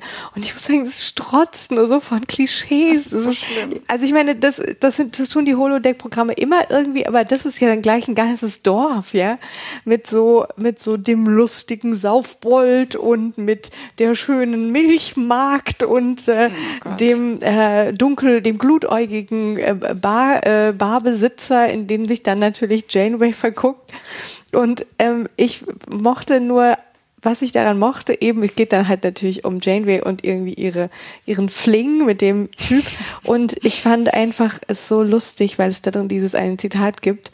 Und sie sagt, das war für mich so, so ähm, typisch für diese neue Art von Humor, dass ich wirklich das Gefühl habe, entweder haben die andere Drehbuchautoren oder sie haben äh, die Drehbuchautorinnen und Autoren, die sie haben, irgendwie anders, äh, irgendwie haben, haben beschlossen, das irgendwie anders zu handhaben. Aber da sind so, so, so eine Art von Ironie und von so One-Linern. Du machst es zu spannend, jetzt Die, sag. okay, so toll ist der Satz dann auch wieder nicht. Ich finde aber, das ist, das ist mir über die ganze Staffel aufgefallen. Aber es war dieses, oh, you know the story, girl meets boy. Girl modifies boys subroutines. Und das war einfach so dieses, dass sie dann halt so ja, okay, ich gebe es zu. Dass sie so wissens, wissentlich. so wissentlich irgendwie und einfach mit diesem, diesem, diese Art auf sich selber zu schauen, ja, so. Ähm, Ja, als also, wäre das sozusagen, also als dass ihr genau bewusst ist, wie merkwürdig eigentlich ihre ihre ihre Liebesbeziehung ist mit einem Holodeck, mit einer Holodeck-Figur, die sie noch dazu an ihre Wünsche angepasst hat. Und was heißt merkwürdig? Auf jeden Fall halt, ähm, naja, es, sie, sie, es, sie ist nicht stolz drauf, während aber gleichzeitig der Doktor ja zu ihr sagt, jetzt ähm, seien Sie doch mal ehrlich, es gibt nicht so viele Möglichkeiten für Sie. Ähm, auf der Voyager irgendwie einen passenden Partner zu finden. Ähm, und Ja, warum ich finde, nicht eine Holodeck-Figur? Aber das ändert nichts daran, dass die Folge fürchterlich cheesy ist. Ja, aber ich finde, das ist so ein Cop-Out. Ich finde, das ist ein Cop-Out, einfach zu sagen, ach ja, Janeway kann ja nicht und so und deswegen soll sie sich doch. Äh, du bist ja nur böse, weil es nicht Chakotay ja, ist. das auch. Aber, aber ich finde es halt auch so, ich finde es halt auch so, so, das ist halt so eine Notlösung. Dieses Sie muss, ja, das ist eine Notlösung, aber sie muss doch auch mal ein bisschen Spaß haben. Ja, aber dann, aber das finde ich halt so schade, dass das dann halt einfach diese, dieses Cop-Out ist von wegen, ja, äh, gut, dann hab äh, Spaß auf eine Art und Weise, die dich nicht dazu bringt, dass du halt irgendwie Schwierigkeiten hast oder das irgendwie Es irgendwie ist ein bisschen komplexe. feige. Es ist feige. Genau, genau Weil das meine ich. Und es ist auch, in, es ist auch wieder mal so ein, wir sind Star Trek und deswegen müssen wir beide Augen zudrücken, weil eigentlich wäre äh, es realistisch für Menschen, die, also natürlich kann man, ähm, und das ist, äh, find, da bin ich als Sci-Fi-Fan natürlich völlig von überzeugt, man kann eine sehr starke Beziehung aufbauen zu äh, virtuellen Figuren, Mhm. zu äh, Robotern, zu ähm, AIs und so weiter. Da brauchen wir gar nicht drüber diskutieren. Aber wenn sozusagen du umgeben bist von Menschen aus Fleisch und Blut, mit denen dich so viel verbindet, mit denen du so viel durchgemacht hast, wie die alle durchgemacht haben, dann finde ich einfach äh, komplett die Frage auszublenden, was da für Gefühle zwischen denen sind, zum Beispiel zwischen Janeway und Chakotay, und dem nicht nachzugehen, es wirkt einfach unrealistisch. Es ist einfach jede, was man, also was man sozusagen, der gesunde Menschenverstand einem sagt über menschliches Verhalten und menschliche Gefühle, die in einer solchen Situation zusammenstecken, come on. Ja, ja, genau Und dann das ist es so ich. dieses, ah, wir wollen aber mal mit Janeway was mit Liebe machen, okay, dann machen wir eine Holodeck-Figur. Ähm, aber auf der anderen Seite finde ich, dass es schön ist, die Frage zu berühren, wie ist das, wenn ich, wenn ich eben äh, emotionale Ba- äh, Gefühle, äh, eine emotionale Bindung aufbaue zu einer, ähm, zu einer künstlichen Intelligenz, die ich sozusagen selber ändern kann. Ja. Ja. und meine Bedürfnisse anpasse. Sollte ich das tun? Ist es richtig? Erfüllt mich das dann oder nicht? Ähm, ich finde ja, das Interessante ist, ja, tut es. Und warum nicht? Ja, also es ist, natürlich gefiel der ihr dann besser. ja. Ähm, aber da tun sie natürlich so ein bisschen äh, dann am Ende das wieder so, so, so abkürzen und so absägen. Ja, so ja irgendwann, also ich denke, ich denke, klar, sie hat ihn halt so geändert, dass er ihr gefallen hat, aber dann äh, hat sie irgendwann gemerkt, dass sie damit nicht mehr aufhören konnte und irgendwann reicht's halt, ne? Mhm. Weil du hast ihn dir jetzt so gebaut, dass du ihn halbwegs magst.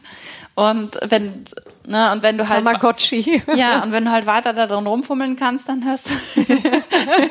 ähm, ich meine, dann hörst du halt auch nicht auf. Ne? Mhm. Dann, dann tinkerst du da halt weiter und irgendwann hat sie gedacht, so jetzt mag ich ihn und um jetzt wirklich eine bleibende Beziehung irgendwie aufzubauen, muss ich jetzt auch aufhören. Ja. Das, also das fand ich halt schon okay, aber sie haben diese Frage, die du, die du halt äh, jetzt auch genannt hast, nicht wirklich zufriedenstellend Nein, irgendwie über- nee, beantwortet. überhaupt nicht. Weil, weil sie, sie kann ja nur eine Beziehung mit ihm führen, weil sie ihn verändert hat und zum Beispiel die Frau gelöscht hat. Ja. Und ähm, ja, Und das ist irgendwie, ähm, ja, sie, ich finde, sie, sie, sie trauen sich dann nicht, das Ganze so ein bisschen weiter durchzudenken irgendwie. Das, ähm, zumal es dann halt auch gar nicht zu dieser lustig putzigen irische Küstenstädtchen-Welt passt. ja. Ähm, ja. Weil sie, weil sie ihn viel so deep macht. Ja. aber, aber ich weiß nicht, Verhelfen ist ein furchtbarer Ort und ähm, es war mir sehr peinlich, als ich gemerkt habe, dass diese Folge mehr und mehr näher rückte in der zu gucken Leiste und ich sie jemandem vorstellen musste und ich war so, mm, mm, okay, also also die nächste Folge, die wird nicht gut. Wie fand Dennis sie denn? Ich, ich weiß nicht. Also Den, Dennis fand sie absurd. Er fand sie jetzt nicht wirklich schlecht. Aber, aber halt genau das, was, was du auch gesagt Ja. hast, dass es halt zu stereotyp ist, dass es unglaublich kitschig ist. Ich musste aber trotzdem sehr lachen bei Ja, Girl ja. Meets Boy, Girl Alters Boy Subroutines. Ja, also die, die, die, die Fairhaven-Sequenzen, die haben ja auch alle Humor, aber es, aber das, das, das, oft fällt das dann so sehr eben auch genau in dieses irisches, kleines, witziges Dorfhumor, zum Beispiel bei diesem Spirit-Folge.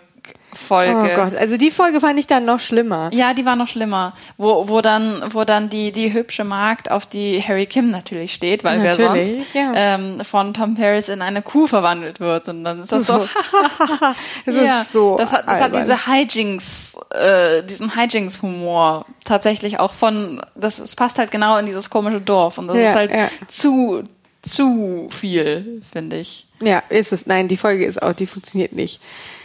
Also es ist dann zwar ganz lustig, dass die Figuren dann irgendwie self-aware werden und dann äh, läuft dann unser äh, schicker Ba- Barmann mit dem ähm, mit dem Mobile Transmitter vom Doktor irgendwie läuft er auf die Voyager und ähm, Genau. und dann so okay und dann haben wir wieder dieses Holo Ho- Holo-Figuren außerhalb des Holodecks. Ähm, Genau. Und dann muss Janeway ihm erklären, was, Was Sache ist. Was Sache ist, genau. und dann und das finde ich noch am allerabsurdesten. Danach ist alles wieder gut. Ja. dann ist alles wieder so, äh, ja, alle sind wieder Freunde und, und irgendwie Sternenfahrer und äh, äh, Holofiguren im irischen Dorf verstehen sich wunderbar, weil sie jetzt wissen voneinander oder so. Hä? irgendwie, Hauptsache, sie ziehen sich weiter irgendwie in passender Kleidung an und dann, dann, äh, ja. Äh, Ja, naja, gut, die, die Figuren sind halt auch dementsprechend programmiert und sie haben ja den Fehler in Holodeck gefixt und ähm, Ja, aber irgendwie, sie wissen es ja doch noch irgendwie. ja, und es ist, es ist ein bisschen ähm, weird, weil sie haben den Fehler gefixt, sie haben die Figuren gefixt in dem Sinne, dass die wieder sich beruhigen, aber sie haben nicht deren Gedächtnis gelöscht. Ja, und nicht ist das halt Wissen total- darum, dass sie sich irgendwie auf einem Ja, aber, aber dann denke ich mir halt, in, in, inwiefern ist das denn jetzt ehrlich? Weil, oh, wir haben das Gedächtnis dieser Figuren nicht gelöscht, deswegen erinnern sie sich an alles, deswegen ist das ehrlich, aber wir haben ihr Verhaltensweisen wieder in die Schranken gewiesen, Ja. aus denen sie ausgebrochen sind. Das ist dann halt, vor allem, weil das halt alles auch so gespielt wird, als Janeway muss ehrlich in ihrer Beziehung sein mit dieser Holodeck-Figur und und äh, ihn auch als Person wahrnehmen und und äh, ne, und halt nicht mehr irgendwie in das kleine Paket reinstopfen, in das, ne, in diese kleine Ecke ihres Lebens, die sie für ihn gebaut hat. Wiederum interessant an die Frage, wie ist das, wenn man eine Beziehung hat mit einer künstlichen Intelligenz? Das Genau. Und dann, und dann ist ja, ist ja eigentlich das, das Fazit Ist, am was für Ende. eine Ethik legt man da Genau. an? So und das, das? Fazit ist ja am Ende von wegen, ja, nein, wir sind jetzt ehrlich und wir, wir lassen denen ihre Gedächtnisse. Und, aber gleichzeitig, sie beheben ja den Fehler, der sie zu self-aware gemacht hat. Ja, es ist, Ne, es, und das ist halt- es ist, wird eigentlich nicht so richtig beantwortet, was sie jetzt genau wissen und was nicht. Auf jeden Fall ist es so, Hauptsache friedlich. Hm. Ja, und das ist Ja. irgendwie nicht sehr zufriedenstellend. Also ich, ich habe halt das Gefühl, die Serie will sagen, ja, guck mal, wir sind voll ehrlich und wir, wir, wir lassen das, also wir löschen das jetzt nicht mehr. Aber Hm. sie haben halt die Figuren wieder angepasst und den Fehler behoben. Und Tja, deswegen, so ehrlich ist das ja dann doch nicht. Es ist so ein bisschen wischiwaschi. Ja, genau. Und ich, eine ganz andere Frage, die ich mir angesichts von Fairhaven gestellt habe, ist, was wurde eigentlich aus dem Ressort? Ja, das fragst du ja immer, was wurde aus. Was ja, wurde aus- Zumindest die Billardbar ist ja immer noch ab und zu mal Die Billardbar ist ab und zu noch mal da, aber das Ressort, ähm, also dieses komische Neelix und Tom Paris Beach Resort, Hawaii-Ding. Hawaii-Ding. Das Ding, was eigentlich Nilix gebaut hat, aber Paris kann das ja nicht äh, Ja. auf sich beruhen lassen und muss das sein eigenes Ding machen. Das äh, ist nie wieder aufgetaucht. Vielleicht ist das auch ganz gut so. Ja. Ja, äh, Tom Paris hat halt irgendwann ein neues Projekt. Ja, ist klar. Das ist so komisch, dass alle immer nur Tom Paris blöde Holodeck-Programme benutzen. Ja, der ist auch nicht der Einzige, der das kann oder so. ich weiß es nicht. Aber er ist, er ist der Einzige, der zu viel Freizeit da reinsteckt, diese Dinge zu bauen, glaube ich. Ja. Ähm, ja. Und dann haben wir eine, ein dann Themenwechsel. Eine äh, Folge, über die ich äh, reden möchte, ist die Folge 14, Memorial. Ja, ich habe mir die auch angestrichen. Ähm, das, das ist doch eigentlich wirklich überhaupt nicht neu. Das ist Nee. doch so tausendmal da gewesen. Also ähm, kurz vorm es kehrt ein Teil der Voyager von einem Außenmission zurück. Ähm, ja, Nilix, Tom Paris und weiß ich genau, also Harry ein paar, Kim. ja. Und äh, sie entwickeln kurz nach ihrer Rückkehr auf der Voyager haben sie auf einmal so Flashbacks und, Se und Visionen und Erinnerungen ähm, von einem Krieg, einem Massaker, ähm, an dem sie sich beteiligt fühlen, wo, wo sie denken, sie haben die Erinnerung, dass sie daran beteiligt waren. Und dann ähm, ist natürlich die Frage, was ist hier los? Ähm, und äh, im, im Ende stellt sich eben raus, da ist, äh, da hat ein Massaker stattgefunden äh, an dem Planeten, wo sie vorbeigeflogen sind, oder und da gibt es so eine eine Art Statue oder ein, ein, ein Memorial, ein Gedenkstein, der diese Erinnerungen aussendet an diejenigen, die vorbeifliegen und die, denen einpflanzt, damit dieses Massaker nicht in Vergessenheit gerät. Das ist jetzt erstmal keine schlechte Idee, aber sie ist halt wirklich nicht neu. Also allein dieses, man kriegt irgendwelche Erinnerungen eingepflanzt, die nicht die eigenen sind. Ja. Das ist ähm, Das hat auch Voyager schon ein paar Mal das gemacht. hat Voy- Voyager exakt auch mit einem mit einem Whole, ja, jetzt sozusagen Genozid-Thema mit Belana gab's das schon. Äh, ähm, dann gab es das natürlich, gibt es diese eine berühmte Folge, die ich auch schon mehrmals zitiert habe, ähm, in äh, Next Generation, wo Jean-Luc Picard irgendwie diese dieses ganze Leben lebt äh, innerhalb von kürzester Zeit, was ihm irgendwie ins Gehirn ins ja gepflanzt wird. Und und dann aber auch gerade dieses Thema, ja, dass es darum geht, irgendwelche irgendwelche, dass man irgendwelche Kriege mitgeführt hat und auf einmal diese Erinnerung hat. Und ich weiß es nicht. Das war so. Und ich finde es besonders lustig, also zum Thema Meta-Humor, weil Janeway eben sagt, ähm, äh, also wörtlich, our memories have been tampered with before. Und so, ja genau, du merkst selber, dass die Geschichte nicht neu ist, ja, weil sie so sagt, hey, ja, das, äh, das könnte doch sein, dass wir das irgendwie gar nicht wirklich erleben, sondern dass nur, ja, Hey, das kennen wir doch. das kennen wir doch irgendwo her. Das haben wir doch schon mal erlebt. Ja, Ja. Nee, also ich finde, du hast recht, also du hast recht, dass das halt äh, nicht kreativ ist, dass es auch in, in fast allen Facetten irgendwie schon mal da gewesen ist. Mhm. Ähm, aber was ich mag, ist die Umsetzung davon ist trotzdem solide. Also ist dann Ja. nichts, was du, äh, was du dann ewig hochhalten wirst, so sehr wie dieses Belana-Genozid-Thema, was wir in der dritten Staffel war das oder in der zweiten? Ich glaube in der dritten. Eine von- ja, so hatten, die Ecke. Äh, das, das, es schlägt nicht so ein, weil es eben schon, schon alt ist, aber ich finde es halt, es ist schön umgesetzt und ähm, was ich, was ich auch mochte, ist, wie die verschiedenen Figuren mit dem Trauma umgehen, weil alle ja dann plötzlich dieses Kriegstrauma haben und ähm, äh, Neelix hat dann Gewaltflashbacks, äh, Tom Paris hat äh, furchtbare Träume und kann nicht mehr schlafen. Ähm, Harry Kim hat klaustrophobische Anfälle. Und ähm, was ich witzig finde, ist, dass Chakoti relativ gut damit klarkommt. Und das finde ich unglaublich glaubwürdig, weil einerseits denkt man so, hä, warum hat Chakoti als einziger keine Probleme, aber andererseits ist es so, dass das passt zu ihm. Halt mehr als dieses komische, ich bin plötzlich Ja. von Archäologie besessen. Aber Ja, aber auch weil er, ähm, ich weiß nicht, so mit dem Marquis und also er hat ja auch selber schon bestimmte Entscheidungen getroffen. er hat halt Ähm, Erfahrung damit. Er hat Erfahrung mit Kriegführung und mit, mit Verlust und mit Gräuel, ja. Ähm, ja, das, Ja. das stimmt. Genau, und, und dann, ähm, es sind halt nicht, nicht alle äh, Voyager-Crewmitglieder betroffen, aber immer mehr und mehr. Und dann ist es halt ganz interessant zu sehen, dann auch, wie, wie Janeway damit klarkommt und wie die anderen Figuren damit klarkommen. Und ich mag es, dass am Ende fliegen sie zu diesem Planeten hin. Und äh, also die, die, das Away-Team, sie, sie näher, je mehr sie sich diesem Planeten nä nähern, desto mehr andere Mitglieder der Crew äh, bekommen halt dieselben Erinnerungen, dieselben Traumata und ähm, irgendwann fliegen sie zu diesem Planeten hin, finden diese Säule, äh, verstehen, was passiert ist und das Problem war, dass die Säule einfach defekt war. Die, dieser, dieses Memorial sollte zwar diese Gedanken aussenden, aber halt auf eine Art und Weise, dass es halt irgendwie äh, geordnet stattfindet, dass du halt verstehst, was mit dir passiert. Und dann wollen die anderen die Säule abschalten und Jamie sagt, nein, wir reparieren die, damit das halt so funktioniert, wie es sein soll. Äh, und wir setzen eine Warnboje aus. Und das fand ich total witzig mit der Warnboje, weil das ist praktisch die erste Triggerwarnung des Delta-Quadranten. Du hast, ja. Und das, das, das fand ich richtig, das fand ich unglaublich witzig, dieses Ding. Wir, wir, wir setzen einen, äh, wir, wir lassen die, äh, die Geschichte kann weiter erzählt werden, aber wir setzen einen Triggerwarn, eine Triggerwarnung davor, damit äh, niemand so kalt davon erwischt wird wie wir. Das, ähm, ja, du hast recht. Das stimmt. das ist lustig. Also, nicht lustig, aber. so wie ich meine, Triggerwarnungen generell Trigger, auch unglaublich ja, ein, witzig ein, sind. It's hilarious. Ähm, nein, ich, ich fand nur die Erkenntnis, dass das sozusagen wie eine Triggerwarnung ist. Ähm, ja. Äh, ja, das stimmt. Ich meine, es ist auch nicht so, dass ich die Folge per se so, so äh, nicht so, dass ich die per se schlecht fand, aber halt einfach, ah, es ist Alt. so, ja, ja.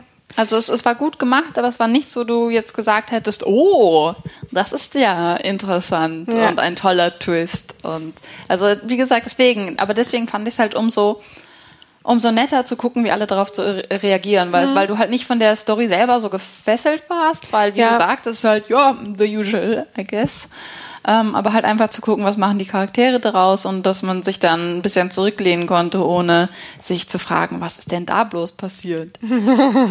ja, ja, und dass die auch ein bisschen Gelegenheit hatten, halt ihre Figuren so ein bisschen mal auszuspielen irgendwie. Ja. Da sind wir ja auch schon in derselben Region wie eine Folge danach. Oh nein. Über diese Folge haben, glaube ich, ähm, Iris und ich uns schon mal gestritten, bevor wir diesen Podcast aufgenommen haben. Ähm, Zungenkatze. Ähm, das ist irgendwie, das, da hatte ich auch wieder das Gefühl, das ist so ähm, Sci-Fi-Film in einer Folge. Ja.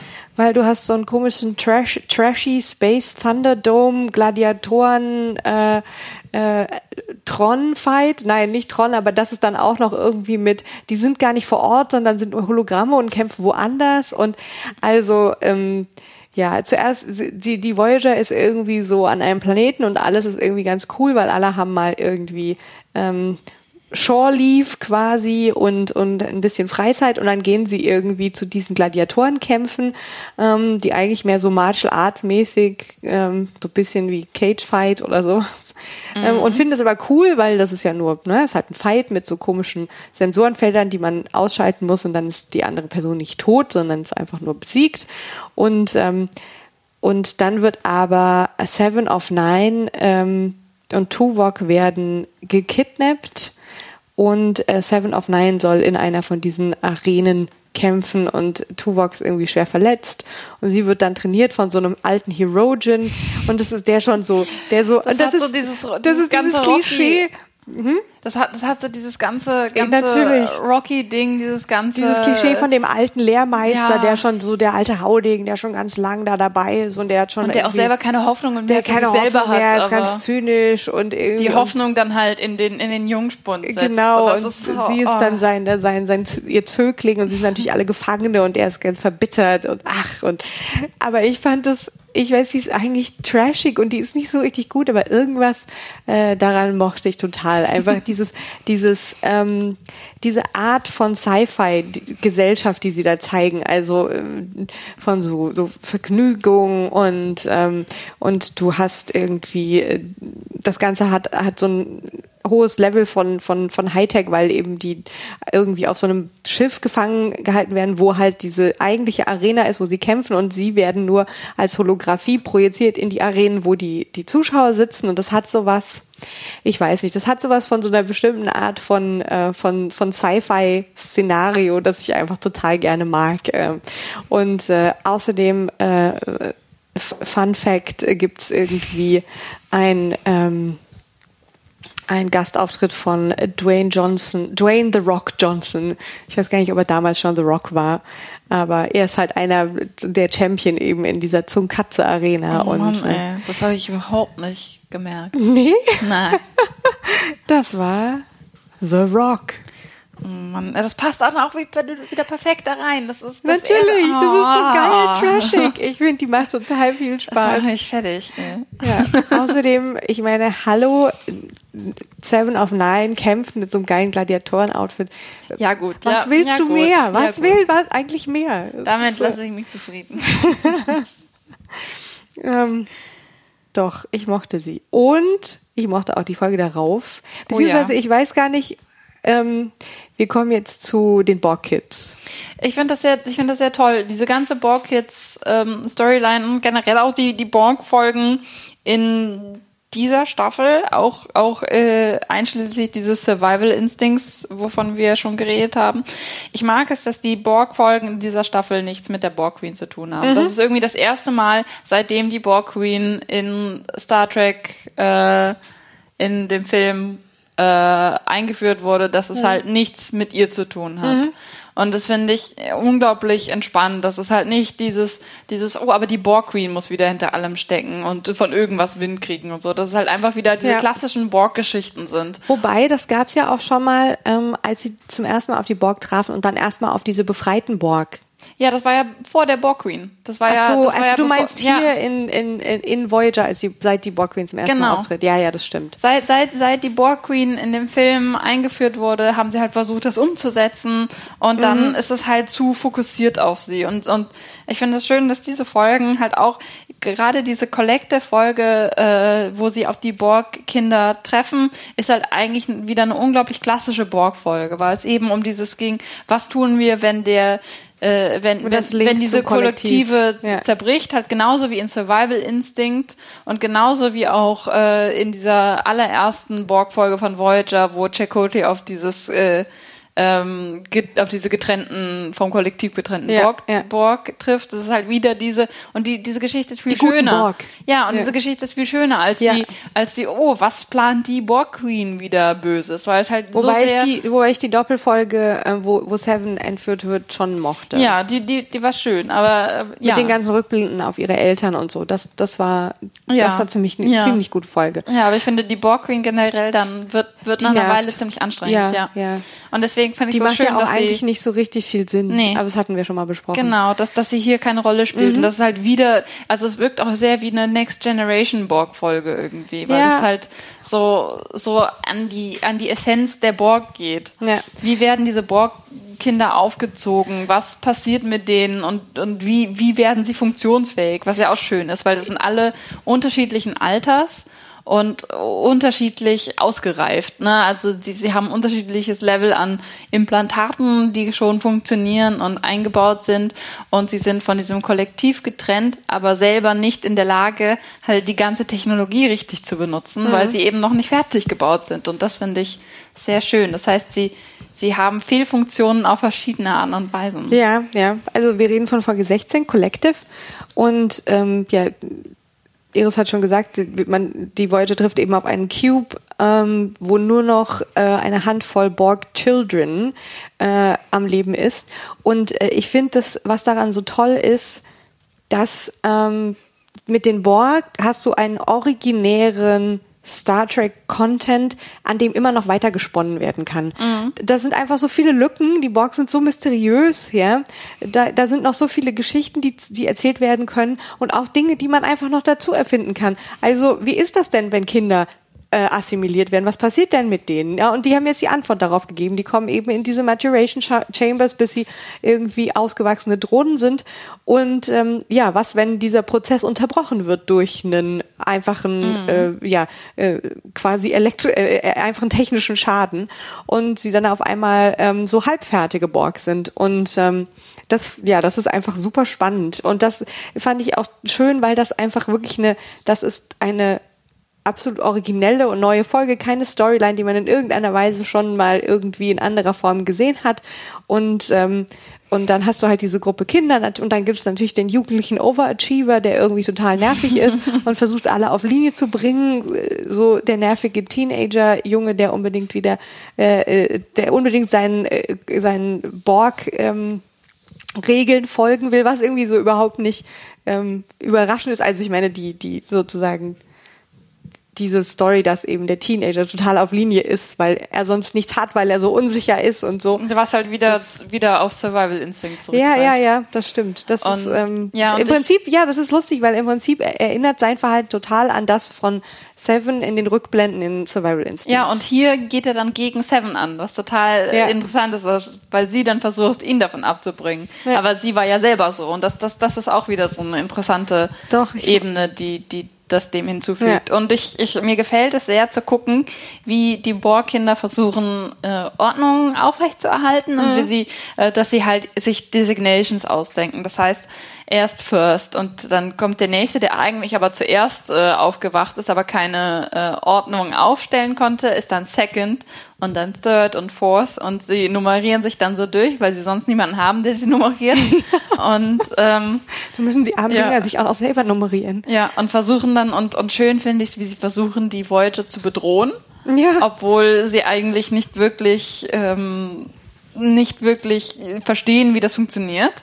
Und sie versuchen dann durch Drohungen irgendwelche ähm, Verhandlungen durchzusetzen, können das aber nicht und äh, sind eigentlich total außerhalb ihres Elements, versuchen aber halt verzweifelt das zu das zu imitieren, was sie in ihren Maturation Chambers anscheinend schon alles an Informationen absorbiert ja. haben. Ja, das ist echt schön. Und ich, ich mag dann auch, wie, was dann folgt. Also sie werden natürlich dann von der Voyager befreit. Der jugendliche Overachiever muss leider dabei sterben. Ähm, niemand ist so richtig traurig. Schon gar nicht die Zuschauer. und, ähm, und wie dann in der Folge ähm, eben man, also in, weiß nicht, ist glaube ich nicht direkt unmittelbar danach, ich weiß es nicht genau, auf jeden Fall gibt's dann in nachfolgenden Folgen, ähm, eben sieht man, wie äh, Seven of Nine sich derer annehmen muss, was halt auch äh, ziemlich viel äh, humoristische Momente bereithält, weil sie, ähm, sie hat dann diese, diese awkward äh, Borg-Kids, die irgendwie jetzt natürlich auch Individuen sind und aber gleichzeitig halt auch ähm, äh, lustige Borg-Quirks haben und ähm, und sie sie hat halt null Erfahrung mit Kindern und ich finde es echt das ist sehr schön dieses Wechselspiel zwischen denen. Ich finde es auch so schön, wie sie dann immer Naomi irgendwie dazusetzen als ja, genau. hier du bist ein richtiges Kind setz dich dazu und dann ja. dann dann, dann zeig, zeig mal wie schon. das geht mit dem Kind sein. ja. Ähm, ja, und äh, also ich finde es auch sehr schön, wie sie dann schon in, in der Folge Collective selber dann mit Seven gleichzeitig zwar Seven ist ihr Antagonist, aber gleichzeitig ist sie auch einfach dann bekommt sie diese Mutterrolle und muss halt aber auch versuchen, die Borg-Kids davon zu überzeugen, dass sie, dass sie weiß, wovon sie redet ja. und dass sie halt nicht der Feind ist. Und das ist alles sehr schön gemacht. Irgendwie dann, dann durchzudringen durch diese, durch diese Ordnungs- ja, diese äh, Indoktrination. Genau, genau. Und, und durchzudringen zu der Angst, die darunter liegt. Und, ja. ähm, und auch interessant finde ich, dass halt Egypt, das ist dann Second, ähm, der, der, der eigentlich zuerst aufgewacht ist, aber keine Ordnung errichten konnte, dass er dann halt bestimmte Teile in seinem Cortex einfach deaktiviert hatte, weil der andere gesagt hat, ja, deaktivier das mal weil das kaputt. Mhm. Und dann hat sie gesagt, ich kann es einfach reparieren. Und dass, dass sie dann halt mit neuen Informationen versorgt äh, werden, die sie nicht bedacht hatten und die sie nicht verstehen. Dass man wegen, nein, wir können nicht reparieren. Und nein, die Borg haben euch verlassen weil sie mhm. wollen diesen Kubus nicht, weil alle darauf sind tot, außer so ein paar Borg-Kinder, das brauchen die nicht. Mhm. Und äh, dass, ja, das, ja, dass halt Seven Zugang zu Informationen hat, dann ne, wieder dieses Mutter-Ding, sie hat Zugang zu Informationen, den die Kinder mit ihren fehlenden Informationen, also ne, die, das, das, die ganze Ordnung der Kinder beruht eigentlich auf fehlenden Informationen. Sie glauben, sie werden gerettet. Äh, ja, und das hat, das ist das Interessante, dass das was unheimlich Kindliches hat. Genau. Also sozusagen, dass das in, in dieser ganzen Borg-Welt oder in dieser ganzen Borg-Erzählung gleichzeitig auch was ganz Grundsätzliches eben über Kinder und Jugendliche und wie die sich verhalten. Das ist eigentlich ziemlich authentisch. Ich mag, ich mag das wirklich sehr gern, wie ja. sie das gemacht haben. Ähm, das, also das ist einfach, das ist gut gelungen. Und ich finde auch, die haben damit äh, sich getraut, einfach irgendwie ein neues Element reinzubringen. Und man sagt ja immer, ja, wenn dir nichts mehr einfällt, dann irgendwie Kinder und Hunde oder so. Aber, ähm, aber ich hatte nicht dieses Gefühl. Also zumindestens diese, die, die, die dann überleben, dann, dann dieser Ichep, der ist eigentlich sehr ähm, ansprechend. Also ich meine, der ist viel weniger nervig als Wesley Crusher ja, er, jemals er war. Er, er, nimmt die Rolle von Wesley ein, so aber ein Wesley Crusher in cool, ja. ja. ja. Ähm, er hat sogar fast die, dieselben Pullis an. Ja, er, genau, genau. Er channelt halt ganz, ganz, ganz hart Wesley Crusher. Er ja. hat diese Pullis an. Er, er, hängt dann auch immer irgendwie. Er hat diesen Blick. Genau, er hat diesen Blick. Er hängt dann immer in diesem Astro-Lab-Ding rum. Genau, er ist auch eher so ein bisschen Overachiever, strebermäßig genau, drauf. Ähm, und, und nerdet dann rum und entwickelt Dinge, genauso wie Wesley, weil, mhm. weil er versucht dann ja auch immer Dinge entwi äh, zu entwickeln, die das Schiff verbessern. Und also er, er, hat eigentlich exakt die gleiche Rolle, aber er ist dazu gleichzeitig ein unglaublich ansprechender Charakter mit einer Ja, interessanten. total unnervig. Ja, total unnervig mit einer interessanten Backstory, die dann halt auch weiterentwickelt wird und einer sehr interessanten Beziehung zu Seven. Ja, gleichzeitig das Mädchen, die ähm, etwa so alles wie Naomi Wildman, sch- schätze ich mal, und auch äh, so eine super spannende Mädchenfigur ist, weil sie so so total, sie ist die erste, die so ein bisschen nicht auf auf äh, Seven hört, als Seven halt total die dummen Ideen über irgendwie Kindererziehung hat und und sie in so einen total krassen Stundenplan reinknallt und sie dann halt einfach nicht macht, was sie ihr sagt und sondern was anderes macht, worauf sie Lust hat und ähm, sie ist irgendwie ähm, so, ich weiß nicht, ich finde sie ist ähm, sehr, sehr ansprechend und unnervig und wie sie es tatsächlich schaffen, sogar zwei Mädchenfiguren irgendwie auf diesem Schiff zu platzieren, die nicht nervig sind, nicht weil Mädchenfiguren immer nervig sind, sondern weil Kinderfiguren sehr oft die Tendenz dazu haben, nervig zu sein und weil es gar nicht so einfach ist, irgendwie, ich weiß nicht. Und ähm.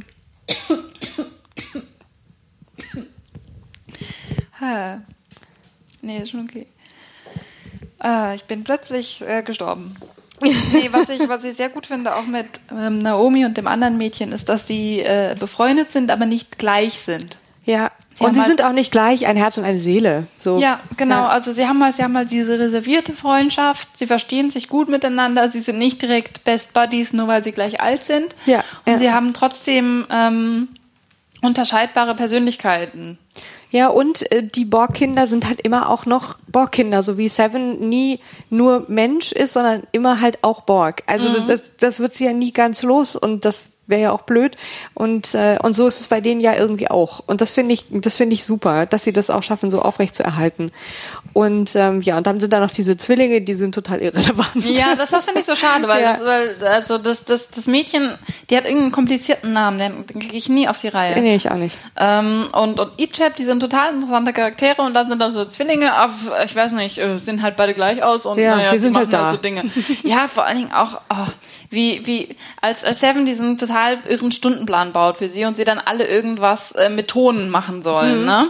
Und Ichab macht irgendwas total äh, krasses. Geometrisches, ne, ja. Äh, und die äh, und und äh, das Mädchen macht dann macht dann irgendwas Kreatives und die beiden Zwillinge machen halt einfach so perfekt quadratische Kuben. Ja, und, ja, genau so. und, Quader. Und machen halt auch beide das Gleiche. Ja, und das ihr seid so, genauso oh nee. spannend wie diese zwei Quader, die ihr Ja. gerade gemacht habt. Ihr Ja, habt auch genauso es auch viel so- Ausstrahlung. Vielleicht ist es auch so ein Metakommentar darauf. Ja. Von wegen, ja, wir haben Ichab halt als diese Person gebaut Mhm. und äh, das Mädchen als diese Person bei diesen beiden Zwillingen, ach, da hatten wir keine Ahnung. Mhm. Das sind halt einfach so Quader. Ja. Und das ist ja dann auch ganz schön, wie das in Folge 19 dann noch äh, ähm, sozusagen ausge, ausgebaut wird, die Storyline. Da geht es dann um Ichab, Folge 19, Child's Play, wo sich dann rausstellt, dass ähm, seine Eltern ihn quasi als äh, ein Designer-Baby, äh, eine Designer-Baby-Biowaffe ähm, eigentlich Genau. gezüchtet haben. Also er ist von vornherein ähm, auf die Welt gekommen, um assimiliert zu werden, um den Borg einen ihm eingepflanzten Virus zu verpassen. Und genau das hat diesen Kubus in Collective genau, lahmgelegt. das ist quasi, dann stellt sich raus, nur deswegen ähm, äh, sind die überhaupt auf diese Borg-Kinder getroffen. Und dann wollen sie Ichab eben seinen Eltern zurückgeben und die wollen ihn gerade wieder dann an die Borg schicken und ähm, um ihn wieder assimilieren zu lassen. Und äh, das ist dann auch wieder ein sehr schöner Captain Janeway, ähm, No Man Left Behind and No Borg Kid Left Behind, ähm, wie sie dann wirklich äh, sich ähm, ja kurz vor einer Begegnung mit einem mit einem Kubus dann äh, noch Ichab retten und davon fliegen und das ist äh, auch eine nette Folge. Mhm. Ja, und ich finde es auch schön, dass das Seven halt direkt Zweifel daran hat, weil sie eben eine Verbindung zu Ichab aufgebaut hat und Ichab will ja auch nicht wirklich gehen zuerst. Aber dann seine doch. bösen Eltern ihn einlullen. Genau.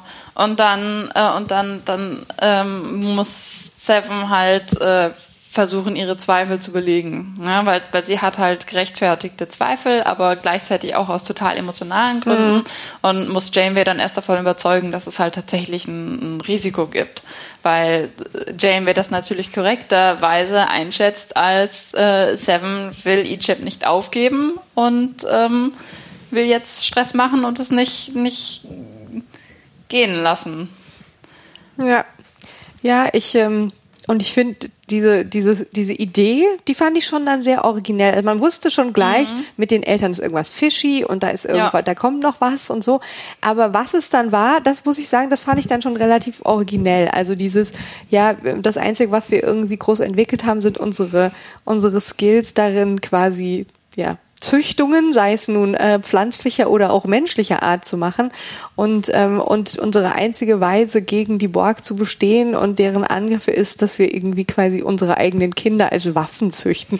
Und das ja. ist schon, das ist schon krass irgendwie, aber ich, es ist originell. Ja, und ich finde es ich find's halt auch schön, dass sie halt nicht einfach nur als pure Bösewichte gecastet nee, werden, nee. weil es ist natürlich unglaublich unmenschlich, was sie machen, unglaublich wahnsinnig, aber es ist natürlich auch eine Verzweiflungstat. Und äh, sie, Absolut, sie ja. haben halt nicht wirklich, und ich, ich mag es, dass sie halt klar machen, machen, dass sie nicht wirklich andere Optionen haben, dass das mhm. das Einzige ist, was sie können. Ja. Und äh, die einzige Art und Weise, wie sie sich zur Wehr setzen können. Und das finde ich. Äh, Aber halt auch, weil sie sagen, sie wollen ihren Planeten nicht verlassen. Ja. Aber gut, das kann man auch irgendwie verstehen. Es finden sich wahrscheinlich nicht so einfach neue. Naja, man ist wahrscheinlich schon eine Weile unterwegs. ja, ich weiß nicht. Ähm, nee, aber das, das finde ich halt sehr gut, dass sie halt dann noch mit Grau, Grau ja. Äh, Zonen. Ja, das ist nicht, nicht platt gemacht, das auf jeden genau. Fall.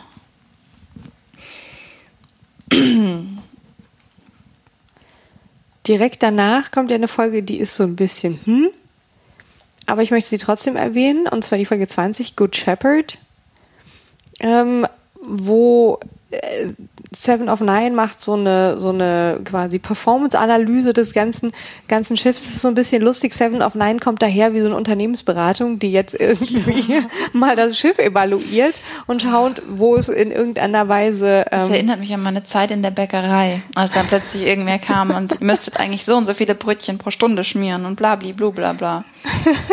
Ah, und das ist halt vollkommen weltfremd und ja, ja, ja. sie wirkt halt genauso. Aber so, so genauso wirkt sie. Sie wirkt wie so wie so diese Unternehmensberatung, die irgendwie in eine Firma kommen und dann sagen, so jetzt müsste irgendwie die Hälfte entlassen werden und alle anderen müssen effektiver und hier und da sind Leute, die sind nicht effektiv genug und ja, also es stellt sich raus, es gibt irgendwie drei drei äh, Crewmitglieder, die so ein bisschen durchs Raster fallen und die ganze Zeit überhaupt nichts Produktives machen. Oder und das erinnert wieder so sehr an, an diese Bootcamp-Folge mit Tuvok. Total, ich musste auch an die Staffel. denken. Das war irgendwie ehrlich gesagt das Ganze als neu, als als anderer Aufguss. Ich finde ja. die Folge auch nicht an sich stark, sondern was ich total mochte und ich hätte gerne noch mehr davon in dieser Staffel gehabt, dass sie sich mal die Zeit genommen haben, Alltag auf der Voyager. Ja, diese, einfach so, wie äh, ist denn der Alltag auf der Voyager nach so vielen Jahren äh, irgendwie? Da haben sich das sicher irgendwie jeder, ja, haben Rollen gefunden und und Sachen, Routinen eingespielt und so weiter. Und sie geht auch los und da sind wir wieder beim CG Thema CGI mit so einer ganz tollen Kamerafahrt rund um die Voyager, so am Fenster von Janeway vorbei, wo wir sie von außen quasi so dann drin sitzen sehen und das finde ich, das hat mir so viel Spaß gemacht. Und dann ja, man denkt so, oh, ich will viel mehr, einfach mal so, so von der toll. Voyager es folgt, sehen. Es folgt dann ja eben genau diesen ganzen NPCs. Genau, Na, genau. Ja, die, die, die immer nur so im Hintergrund quasi, die werden dann mal aufgegriffen. Und der Moment, wo es aufhört, ist so traurig, weil du hast, du, du hoffst einfach, dass es einfach so weitergeht. Genau, man möchte Na, das einfach ist halt immer, so immer äh, extra eins zu extra zwei. Oh, hoffentlich schaffen wir das und das. Und oh nein, Janeway kommt. Und, und sich ganze, gegenseitig genau. Dinge überbringen. Und es wäre so schön, einfach eine ganze Folge zu machen, wo der Hauptcast einfach nur in Supporting Roles auf. Dass der Hauptcast so im Hintergrund rumläuft genau. oder so, oder genau. so mal vorbei und dann unterhalten sich irgendwie zwei über Tom Paris oder so. Oder, oder halt über das, was sie gerade macht. Das wäre ja. so gut. Also ja? der, der Hauptcast muss ja äh, äh, vorkommen wegen Serienlogik. Ne? Die, die sind ja gebildet und deswegen müssen die so ja. und so viele Folgen, so und so viel Screentime und so weiter haben. Aber das wäre halt total interessant, sie dann immer als Supporting-Leute äh, zu haben. Und wegen dann geht äh, Crewman XY mit seinem Engineering-Problem zu Belana und Belana scheißt ihn zusammen und dann. Mhm. Und dann erzählt er später seinem. Genau, Freund. genau. Das, das, das halt die ganze, wenn die ganze Folge so gewesen wäre, das, wär das wäre viel gewesen. schöner gewesen. Ich weiß, das war auch wieder so eine, wo ich dachte, jetzt traut euch doch mal endlich. Ja. So wie bei der Folge, wo sie die ganze Zeit durch diesen dunklen äh, Space fahren The und man denkt, jetzt macht doch mal, dass die zwei Jahre durch diesen dunklen Space fahren müssen. Aber das machen sie natürlich nicht. Und auch hier machen sie es nicht, dass man einfach nur mal die ganze Folge lang irgendwelche langweiligen, in Anführungsstrichen, Leute auf der Voyager sieht. Ähm, aber am Anfang ist es ganz toll, weil es halt einfach mal so diesen kurzen Einblick gibt und das ist dann, finde ich, die, die lustigste Szene, wenn ähm, wenn Janeway einen dieser ähm, Crewmitglieder, dieser drei, die da irgendwie aufgefallen sind in dem Performance Report von Seven, ähm, wenn sie den aufsucht und der ist im Prinzip der Sys-Admin von der, äh, der Sys-Admin der Voyager. Also ich weiß nicht genau, äh, sein Job ist ein anderer, aber er ist halt wirklich so der Typ, der irgendwo im Keller sitzt, weil er da sitzen möchte, weil er eigentlich eigentlich was ganz anderes machen will. Und irgendwie so ist es das unterste Deck ähm, und Janeway war da noch nie und wird gleich erstmal gefragt, ob sie sich verlaufen hat. Und es ist auch eine ganz andere Optik als die anderen Decks. Und es ist einfach, ich liebte diese Szene so sehr, wirklich, wenn sie dann da so, hm, wo muss ich denn jetzt hin? Und ähm, dann bei diesem Typen aufläuft der da irgendwelche Dinge für Belana macht, weil er sagt, er will nichts anderes machen. Dabei ist er eigentlich dabei, irgendwelche Theorien über den Weltraum zu entwickeln und irgendwie so, so richtig so nerdy Stuff. Und der sitzt der da so. Der überqualifizierte Null Bockmann. Genau, der überqualifizierte Null Bockmann, der da so sitzt wie so ein Sys-Admin, der dann irgendwie bei seinen Servern Ach, in Kabuff halt, in seinem ne? Kabuff, ja. Ich weiß, also ich meine, das ist so das ganze Klischee davon, ja. Ich finde Ja. das und das ist äh, ja, ich, ich fand das ziemlich witzig. Es ist, es ist sehr, sehr schön. Aber ja. dann wird's natürlich nervig, wenn sie irgendwie mit den dreien auf Mission geht und dann passieren Dinge und, und das ist echt, ja, das finde ich ja und genau, also genau, genau auf diese Art und Weise hätt, hätten sie das halt bauen können, dass halt Janeway auch irgendwo hingeht und mit Leuten redet und so. Mhm. Ja, dass man Aber- andere Ecken des Schiffs sieht, die aber man dass nicht die kennt. genau, aber dass die, dass die, dass die eigentliche, dass der Point of View halt bei diesen Crewmen ist. Mhm. Na, dass halt, dass die, dass sie halt irgendwas machen und plötzlich kommt Jamie rein und will mit denen reden und die sind so, äh, bitte, ähm, hier ist alles okay. Ja, ja, absolut, absolut. ähm, aber das fand ich auch, das war, das war das eine, was ich gut fand bei ähm, dieser Folge 18 Ashes to Ashes, wo ein totes Crewmitglied, Lindsay Ballard, zurückkommt von den Toten, weil sie von irgendeiner Alienrasse erweckt wurde. Weil das die Art ist, wie sie sozusagen diese Alienrasse sich fortpflanzt. Die nehmen Leichen und äh, tun sie genetisch in ihre eigene Rasse umwandeln. Und wo man so denkt, das scheint mir relativ umständlich zu sein. Ja, es ist, es ist sehr merkwürdig. und auch so spaßfrei. Ja, es ist sehr, sehr merkwürdig. Aber ähm, es ist auch generell keine gute Folge und es geht generell wieder nicht. um Harry Kim. Harry Kim ist, kriegt das Mädchen nicht. und ist viel zu verzweifelt und Ach, ist furchtbar und ähm, ja.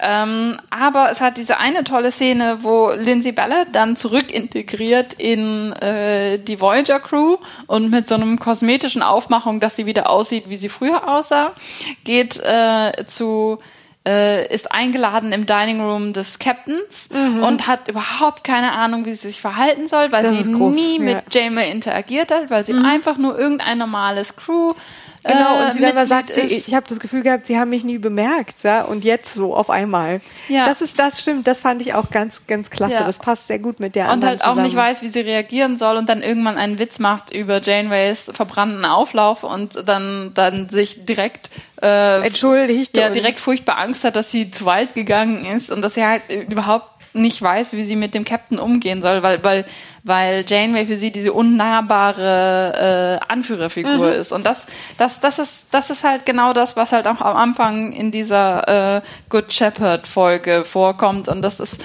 das wäre so schön, wenn sie das einfach mehr aufgreifen würden Ja, und mehr ja. damit machen würden. Aber leider nicht. Leider Ja, wird Janeways Wacky Adventures. Ja, total nervig. Und ich finde, dass, dass, ja, dass es einem dann so vor Augen führt, ja, wir sehen immer nur die coolen Kids. Ja. Was auch immer das heißen mag auf der Voyager. Aber ja. Harry Kim.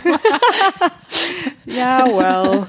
Ah. Aber er ist auch so, es, also das, das ist halt auch wieder so ein Moment, das, darüber hatten wir in der letzten Folge geredet, wo, wo ich halt genau das meine. Er ist halt der Nice Guy, der sich, der dann die ganze Zeit um sie rumscharwenzelt, nicht zum Punkt kommen kann und, ähm, und, und dann äh, sie halt als verpasste Gelegenheit betrachtet und deswegen nochmal unbedingt da ihr irgendwie plötzlich seine ewige Liebe gestehen muss. Ja, das, ist- das war halt genau das, was ich meine mit, dass, dass Harry Kim mit Eigentlich ist Harry Kim, muss man mal sagen, ist, kann einem schon fast leid tun, weil er ist eigentlich echt schlecht geschrieben, so als Ja, Figur. ja, das, das ist so schade. Das ist wirklich, weil ich glaube, ich glaube, äh, beziehungsweise in den ersten Staffeln war er ja auch gar nicht so schlecht. Nee, wir hatten uns, glaube ich, auch schon in der letzten Genau. Folge mal drüber unterhalten, dass man eigentlich denkt, er müsste sich jetzt mal ein bisschen ändern, entwickeln. Ja. Und sie lassen ihn einfach nicht. Ja, und stattdessen schreiben sie ihn halt nur in solche äh, Ja. Romanzenrollen, wo er sich Ja. absolut furchtbar verhält. ja.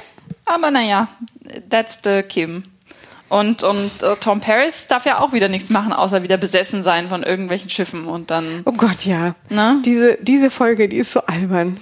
Das ist äh, die Folge 5 Alice, wo er ein Racecar aus einem Schrott, äh, von einem Schrotthändler ersteht, das natürlich eine eigene Persönlichkeit hat und ihn dann in Besitz nimmt. Und Ja, man versteht Ja. auch gar nicht so genau wie, aber irgendwie Und tut diese, halt- dieses Schiff hat halt eine AI als Persönlichkeit, die, die nur eine Frau sein, also nur die Natürlich. Form einer Frau annehmen kann, klar.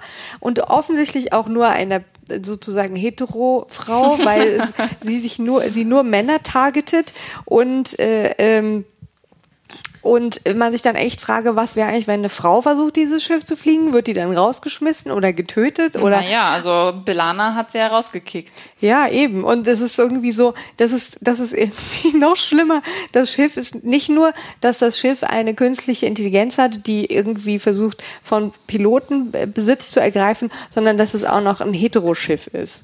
Also, oder, also straight, ein straightes Schiff, ja. Weil man würde doch denken, das ist der künstlichen Intelligenz doch egal, ja. Ja, ja. Nee, aber, Die will aber doch die, nur die, die Piloten ist halt oder eine Pilotin oder irgendjemand, der das Schiff halt fliegt. Die Folge ist, äh, das Es, ist es erinnert mich auch super an diese andere, ähm, diese, wo, wo Tom Harris gebodyswappt wurde, nachdem er die ganze Zeit nur noch im Holodeck an seinem Auto geschraubt Oh ja, hat und ja. so. Weißt du, es ist halt genau wieder sowas. Und das, Tom Paris reitet sich irgendwie dumm rein und man denkt halt, nur so, Gott. je, jede Staffel hat er einmal diesen Moment, wo er nicht zufrieden ist mit allem und irgendwas anderes haben möchte und dann äh, sieht es schlecht aus. Das einzig Schöne, was diese Folge hat, ist, dass sich am Ende Belana und Tom Paris auf der Krankenstation versöhnen und äh, ein einziges Mal in dieser gesamten Voyager-Geschichte einfach mal tatsächlich emotional miteinander umgehen, wo du das Gefühl hast, aha, die haben Stimmt, sich die wirklich sind ja gern. ein Paar. Hm? Ja, weil, weil, Ja. weil meistens sind Und die halt sind einfach nicht nur so Kumpels, die Genau. ein Paar sein sollen. Weil, Ja. weil meistens denkst du immer, wenn du die siehst, irgendwann trennen die sich, weil, weil die, die, die wirken nicht so, als würden die sich so sehr mögen. Und dann hast du halt auch diese Folge, wo äh, Belana depressiv war und dann nur die Pfannkuchen Oh geholfen haben. me, don't remind me. Hatte sie auch gesagt, von wegen, Ja. ja. selbst Tom ist mir egal und so, ne? Aber äh, genau diese Attitüde, selbst Tom ist mir egal, äh, wird halt in so vielen Folgen mit den beiden irgendwie transportiert. Und Ja. dann fand ich es schön, dass es halt eine Folge gibt, wo du auch wirklich gemerkt hast dann am Ende, dass die sich wirklich gern haben. Und meistens geht das total verloren in dem Umgang zwischen den beiden. Ich meine, die, die verbringen jetzt auch nicht wirklich viel Zeit mit denen, aber meistens Ja. kriegen sie es dann nicht wirklich gut hin. Und dann war es schön, irgendwie die beiden mal zu sehen in irgendeiner glaubwürdigen Situation, wo sie sich wirklich gern haben. Ja. So, ähm, wir müssen mal schauen, welche Folgen wir noch alle besprechen wollen. Ähm, damit wir hier nicht ins Unendliche quatschen. Ähm, wir müssen jetzt eigentlich unbedingt noch äh, über die schlechteste, in meiner Meinung nach schlechteste Folge der ganzen Staffel reden, die so doof ist, äh, und zwar Nummer 23. Die Fury. schlechteste, die schlechteste Folge, die so doof ist. Ich war noch nicht fertig. Die ist, also ähm, es ist faszinierend. In der Folge 23, äh, Fury, kommt Cass zurück und ist ähm, noch nerviger als jemals zuvor. Was man ja kaum für möglich gehalten hatte. Und trotzdem tut einem die Figur Cass auch noch leid, weil sie sie nachdem sie sie schon so unzeremoniell irgendwie aus der Serie gekickt haben, geben sie ihr jetzt eine Rückkehr, um sie blöder als je zuvor zu machen, weil sie irgendwie jetzt ganz alt ist und verbittert und wütend und es macht alles überhaupt keinen Sinn, warum sie denn so wütend ist. Sie schiebt das irgendwie auf Janeway, die sie verlassen hat. Dabei hat sie hat sie gar nicht verlassen. Cass musste gehen, weil sie das Schiff zerstört hätte, wenn sie geblieben wäre. Und sie wollte sich unbedingt weiterentwickeln. Und das war alles, alles in Einklang. Und jetzt auf einmal stellt sich so dar wie, "Ah, es war alles ganz furchtbar seitdem und ich bin alt und verbittert und jetzt muss ich in der Zeit reisen und verhindern, dass ich jemals überhaupt auf diesem blöden Schiff bleibe. Und das, das, wo Cass irgendwie eine, immer wieder betont hat, wie wichtig ihr die Zeit auf Voyager war, wie viel sie gelernt hat. Ähm, und, und auch wenn mich dieses ganze Salbungsvolle von ihr, dieses Esoterische immer total genervt hat, alles war besser, als sie jetzt nochmal zurückkehren zu lassen und alles bereuen zu lassen, was man überhaupt nicht abnimmt. Und dann äh, gibt's wie gesagt, Zeitreise, äh, wo sie sich wieder in ein Zeitreiseparadox verstricken, was überhaupt keinen Sinn ergibt irgendwie, dass dann die Cass von früher, die Cass von heute davon überzeugt, dass das alles gar nicht stimmt, was sie glaubt und Ja. Es passt halt überhaupt nicht, es passt nicht zu ihrem Temperament, das ganze Ding. Halt, abgesehen davon, dass es überhaupt gar nicht in den Plot passt und wie die beiden halt Janeway und Cass sich getrennt haben. Das Exakt, passt halt exakt, überhaupt nicht dazu. mein- ja. Aber abgesehen davon passt es auch überhaupt gar nicht zu Cass Temperament, weil die würde Ja. nie, also egal, was dazwischen noch vorfällt. Ja, Das und sie ist- geht darauf gar nicht mehr näher ein. Man denkt sich so, mein Gott, was kann die denn erlebt haben, dass sie jetzt so sein soll? Ja. Ja, eben, das wissen die halt nicht. Deswegen ignorieren sie es einfach. Das ist halt wirklich, ja. wirklich unschön und die ganze Figur wird halt nochmal durch den Kakao gezogen und dieses Ganze, dann wird im, im Timestream rumgefummelt, was, was halt auch irgendwie blöd ist, einfach nur. Es ist auch wirklich wieder, äh, macht nicht wirklich Sinn. Also Nee. ich meine, Te- Zeitreisegeschichten sind immer schwierig und es kommt immer an den Punkt, wo du denkst, aber wenn das passiert ist, dann kann er doch gar, naja, was soll's. Aber die Folge hat einen tollen Moment und das ist der Anfang. Das ist bevor, bevor Cass wieder auftaucht, ist die Folge gut, weil es fängt damit an, dass ähm, Tuvok und Janeway zusammen in ihrem Ready Room sind und sie schaut ihn mit durchbohrendem Blick an und sagt, Ah, ja, das ist toll. Du hast ein Geheimnis und äh, es hat sehr lange gebraucht, es herauszufinden und äh, ich bin dahinter gekommen und halt sehr, sehr verschwörerisch sagt und du, und du merkst, wie Tuvok trotz seinem steinernen Antlitz Ja, ja, einfach so ein total nervös ist ja. und nicht weiß von wegen, was habe ich denn gemacht, was ist denn los und, und ich, ich, ich tu doch nichts und Mhm. ähm, äh, halt total puzzelt ist und dann ähm, Janeway ist weiter verschwörerisch, steht vor ihrem Replikator und dreht sich um und hat eine Geburtstagstorte. Und sie hat nämlich rausgefunden, wie alt tatsächlich jetzt Tuvok geworden ist. Endlich. Nach all den Jahren der Forschung, nach all den Erprobungen in seinem Geheimnis. Und das passt auch so, weil es davor auch so ein paar Szenen gab, zum Beispiel mit ähm, Tom Paris und Kim, äh, Harry Kim auf der Brücke, während Tuvok irgendwie das Kommando hatte, die dann gewitzelt haben, wie alt er wohl sein könnte und geschätzt haben. Und er keine Lust hatte, darüber zu reden. Das ist halt so schön, was dann darauf noch so ein bisschen aufbaut. Dass es halt so ein kleines Mystery ist, was aber nie als wirklich na, was nie so weit in den Vordergrund gerückt ist, Ja, dass ja. man selber drüber nachgedacht hat. Und dann äh, greifen sie das so schön auf und Janeway ist so wunderschön verschwörerisch und das ist fantastisch. Und dann kommt der Plot und alles ist furchtbar. Und alles ist furchtbar, ja. Das ist schade, weil so, so eine schöne Szene in so eine furchtbare Se äh, Folge einzubauen, das ist, das ist Ja. nicht, nicht, nicht, nicht schön. Also, man, also ich, ich würde das empfehlen, dass man einfach nur diese Szene guckt. Und danach Bis- abschaltet. Ja, das ist ja, glaube ich, sogar noch vor den Credits, also vor dem, vor dem Ja, Intro. vor dem Intro, ja. Mhm. Und dann abschaltet, weil das ist alles, was, was in dieser Folge lohnt, sich zu gucken. Ja. Ja. Gut, dass wir das besprochen haben. ähm, ein, ein, ein Handlungsstrang, den wir noch gar nicht besprochen haben, mit die, über den ich auch noch reden wollte, Mhm. ähm, ist äh, das ganze Barclay-Ding.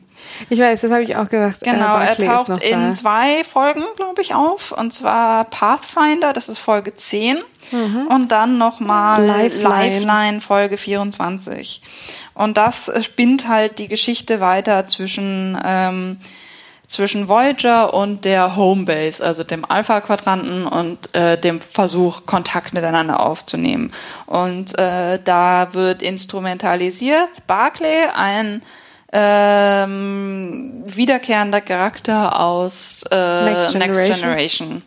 der immer, ähm, der bekannt dafür war, dass er holosüchtig war und sich dann immer Charaktere gebaut hat, Hologrammcharaktere gebaut hat von tatsächlichen Crewmitgliedern, um da seine Fantasien auszuleben. Ich kann mich an die erste Folge mit Barclay noch so gut erinnern.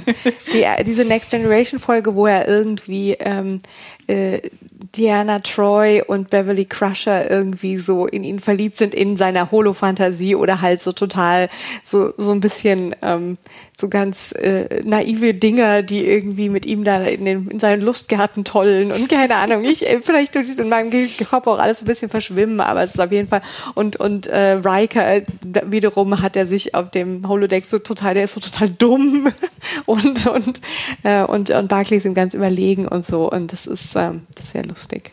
Ja, also und das, das greifen die halt. Reginald Barclay. Genau, und das greifen sie in, in dieser Geschichte halt auch wieder auf. Und zwar wird ähm, erleidet Barclay praktisch so eine Art Rückfall in seine Holosucht, aber anstatt ähm, anstatt äh, seine jetzigen Kollegen da reinzusetzen, er arbeitet auf diesem auf dieser Jupiter Station ähm, äh, ist er obsessed mit Voyager. Genau, ist so. er besessen mit der Voyager und hat sich halt eine Voyager gebaut im Holodeck, wo er natürlich äh, Best Buddy mit allen mit allen Voyager äh, Crewmitgliedern ist und Ja, alle ihn herrlich. voll toll finden. Und der immer wieder die super Lösung für alles bietet und er irgendwie nicht mehr bei sich zu Hause schläft, sondern in seinem seinem Holodeck, Quartier ja. im Holodeck auf der Holo Voyager und Genau. ja und es kommt dann äh, yay Gastauftritt äh, Diana Troy hinzu die ähm, mit ihm da so ein bisschen drüber reden will und äh, oder er mit ihr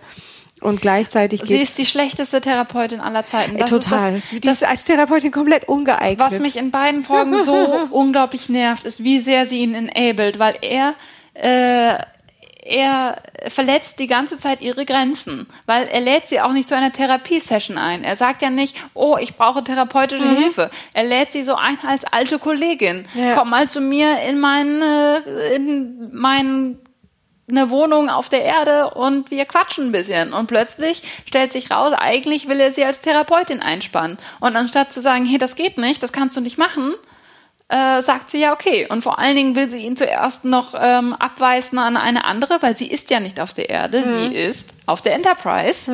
Äh, und zuerst will sie ihn noch äh, abweisen und an eine andere Therapeutin vermitteln. Er ist aber sofort unglaublich ungesund fixiert auf sie Ja, ja. und will nur ihre Hilfe. Und anstatt zu merken, hey, das ist nicht gut, sagt sie so, ach ja, okay, wenn du das so sehr willst, dann helfe ich dir halt. genau Und dann das sage ich so, mal der Enterprise Bescheid ja, genau. Und sie verschiebt die ganze Zeit ihre eigenen, ihre eigenen Prioritäten und sie setzt ihr eigenes Leben auf Halt, um, um ihm irgendwie zu helfen. Und das ist halt so. Ich schätze ja, sie war da, f- um äh, für die äh, Voyager, die, die, die Next Generation Filme Werbung zu machen, aber Ja, ja, ja, schon. aber, aber es ist halt einfach das Ganze, wie das läuft, wie sie dann mit ihm umgeht und wie sie halt alles äh, sie ist beiseite auf jeden schiebt. Fall überhaupt nicht, also so verhalten sich zumindest keine Therapeuten nach heutiger Ja, Sicht. und es ähm, gibt die eine Szene, ich glaube, sie ist in Lifeline oder sie ist noch schon in der siebten Staffel, ich weiß es nicht.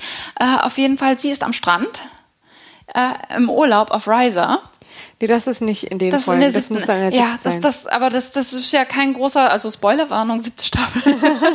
Äh, das ist halt auch wieder eine Barclay-Folge. Sie ist am Strand auf Riser und entspannt sich und dann taucht plötzlich Barclay auf und will was von ihr. Ne? Oh und dann sagt sie auch so, hast du irgendeine Ahnung, was für ein Bruch von ethischen Blabliblu das ist? Und regt sich halt tatsächlich auf und ich denke so, dann trotzdem. endlich, endlich Diana, good for you und macht's dann trotzdem, weil er ja wirklich ihre Hilfe braucht. Ach ja, und das mal ist so, wieder. Nein, nein, so gehst und sowieso diese ganze Barclay-Geschichte, also in, in, in Pathfinder versucht Barclay nicht nur auf der Voyager in seinen Fantasien, sondern auch äh, tatsächlich auf der Jupiter Station den Durchbruch zu erlangen, um mit Voyager dauerhafte Kommunikation auf, auf ja, und äh, er hat dafür eine Theorie entwickelt, genau. die aber irgendwie äh, Genau. die anderen die trauen ihm nicht so richtig, auch wegen seiner Voyager-Fixierung. Und ähm, dann soll Und- er jetzt schon davon abgezogen werden und ähm, Ja, und Dann es ist aber doch. unglaublich merkwürdig, wie in, diesem, in dieser ganzen Geschichte mit, mit Barclay und seinen Mental Health Issues umgegangen wird. Weil erstens fand ich das total cool, dass der, äh, dass sein Boss, der Boss der Jupiter Station, dass er ähm, ihm Freiräume lässt. Ne, weil er denkt sich, ja, Barclay, Der ist halt- der braucht es, genau, um kreativ der, zu sein. Der braucht, der braucht Freiräume, um kreativ zu sein. Der ist nicht so ganz auf der, ne, auf der Höhe in ne, normaler sozialer Interaktion, wie man, wie man das eigentlich erwartet. Deswegen lasse ich ja ein bisschen mehr Space. Ich weise ihn nicht so sehr in die Grenzen. Ich sage ihm, hm, möchtest du nicht vielleicht mal nach Hause gehen, wenn er abends noch arbeitet? Ähm, das fand ich eigentlich ganz nett, dass er halt versucht, diesen Ansatz zu machen. Dann merkt er, dass er nicht funktioniert und ändert ihn. Das fand ich soweit eigentlich ziemlich cool. Ja, das ne? ist- das also wie, ist auch- wie, wie er ja. dargestellt wurde. Ähm, und, und sagt so, nee, anscheinend, also weil, weil er kriegt dann irgendwann spitz, dass Barclay diese ganze extra Zeit nur in dem Holodeck verbringt und äh, konfrontiert ihn dann und äh, zwingt ihn praktisch Urlaub zu nehmen, weil er merkt, nein, das ist nicht okay und äh, du hast halt das Vertrauen, das ich in dich gesetzt habe, damit verbracht, in deine äh, Holosucht zurückzufallen und ähm, deswegen muss ich da jetzt die Reißleine ziehen. Ähm, so weit, so gut. Und versucht ihn dann noch zu erklären, weil ähm, Tom Paris Vater ja auch da irgendwie mit dem Programm verstrickt ist, wie kaputt das ist, dass er auf dem Holodeck äh, äh, mit seinem Kumpel mit Tom Paris, genau, äh, mit ist, seinem ja. Sohn ist und dann, äh, dass das halt, dass es halt einfach nicht okay ist. und schickt ihn dann nach Hause. Aber Barclay lässt das natürlich nicht auf sich sitzen, bricht in die äh, Jupiter Station ein und, äh, und versucht seinen, seinen Plan auf Gedeih und Verbrechen durchzusetzen, obwohl obwohl er schon mit äh, Admiral Paris darüber geredet hatte und er versprochen hat, das zu prüfen. Hm. Ne? Und will das ja, er hat dann sowas, sowas Besessenes oder Getriebenes also genau. wie so ein, ja. Genau, er geht halt einfach viel zu weit. Und Admiral ja. Paris hätte das selber auch schon umgesetzt. Er kommt ja dann sogar, während, äh, während Barclay daran arbeitet, kommt Admiral Paris auf die Station und sagt so, hey, dieses Proposal ist ja tatsächlich voll okay und äh, mhm, wir sollten das umsetzen. Bist, ja. Und dann steht der Typ da. Ne? Ja. Und dann versuchen sie ihn davon Aber ich finde das nicht unrealistisch ja, eigentlich. Ja, nein, das, soweit, soweit bin, so ist alles okay. Hm? Aber dann versuchen sie davon abzuhalten, merken, dass der vollkommen äh, seine Perspektive verloren hat und da total sich eigentlich äh, unakzeptabel äh, verhält und wollen ihn dann, dann davon wegzerren. Er schafft es aber und hat Erfolg und dann ist alles wieder gut. Mhm. Und das ja, finde ich, halt, das, das finde ich halt, dass sie, dass sie, dass sie das Verhalten, nur weil es geklappt hat, irgendwie akzeptieren mit, ach so, ja, du hattest ja recht. Deswegen, ist, du musstest ja so handeln. Ich, mir ist jetzt auch gerade, äh, als ich nochmal drüber nachgedacht habe, aufgefallen, das ist im Prinzip ehrlich gesagt so ein, das ist so ein Nerd-Narrativ. Ja, genau. Das ist so ein Nerd- und Hacker-Narrativ. Ah, das ist egal, wie der sich verhält, weil der hat ja so viel geleistet. Der hat ja sowas Tolles hingekriegt. Mhm. Das ist vielleicht nicht nur ein Nerd- und Hacker-Narrativ, aber ganz ehrlich, es ist halt dieses, die Art, wie er sich verhält. Er ist so ein bisschen, äh, er ist ein bisschen weird und so ein bisschen antisozial und der er hat so der seine, Außenseiter, er ist so der aber Außenseiter, durch seine aber der so kreativ ja. ist und ja auch doch irgendwie liebenswert und dann hat er diese Skills, ja. Und äh, dann, dann schafft er das und dann ist es, es zählt, ähm, dass er das geschafft hat und alles andere ist dann irgendwie auch egal, dass er irgendwie sich komplett nicht regelkonform verhalten hat und obwohl man ihm sogar schon eine Chance noch geben wollte, er trotzdem noch so äh, die, die, die äh, über die Stränge schlägt, weil er das jetzt unbedingt sofort und alles muss nach also das ist so ein bisschen, ich glaube, die meisten Leute wollen ihn nicht so sehen und er soll auch nicht so gesehen werden, wirklich, weil er ja doch immer so sympathisch bleibt. Irgendwie. Ja, ja aber und man genau immer wieder denkt, er ist doch so ein netter so ein netter Getriebener, ja. Aber ähm, darf ja. er ja auch sein, aber dass es das dann, dass es das dann vergessen macht, ne, das geht halt nicht. Und ich finde das so, ich finde das so, so so schade, weil sie gehen halt relativ weit, ne, damit, dass sie, dass sie das halt versuchen alles darzustellen. Und ich finde es auch total gut, wie äh, wie Starfleet im Generellen dann mit solchen Issues umgeht. Ne? Dass sie halt sagen, okay, du bist offensichtlich nicht fit für, äh, mhm. für so Extended Space Missions und so, mhm. aber wir suchen dir einen Job, der auf deine speziellen mhm. Fähigkeiten zugeschnitten sind und versuchen, dich halt so einzusetzen, dass es für dich am, am äh, risikobefreitesten ist, dass es für dich ähm, für, für deinen, deinen Geisteszustand auch möglichst gut ist und gleichzeitig deine, deine Fähigkeiten eingesetzt werden und du ein nützliches Mitglied der Gesellschaft bist. Das finde ich total schön. Ne? Aber dass sie dann halt am Ende nicht sagen, ja gut, das hast du gemacht, es hat auch geklappt, das war gut, dass es geklappt Aber hat. Aber du kannst nicht so die Regeln ja, brechen.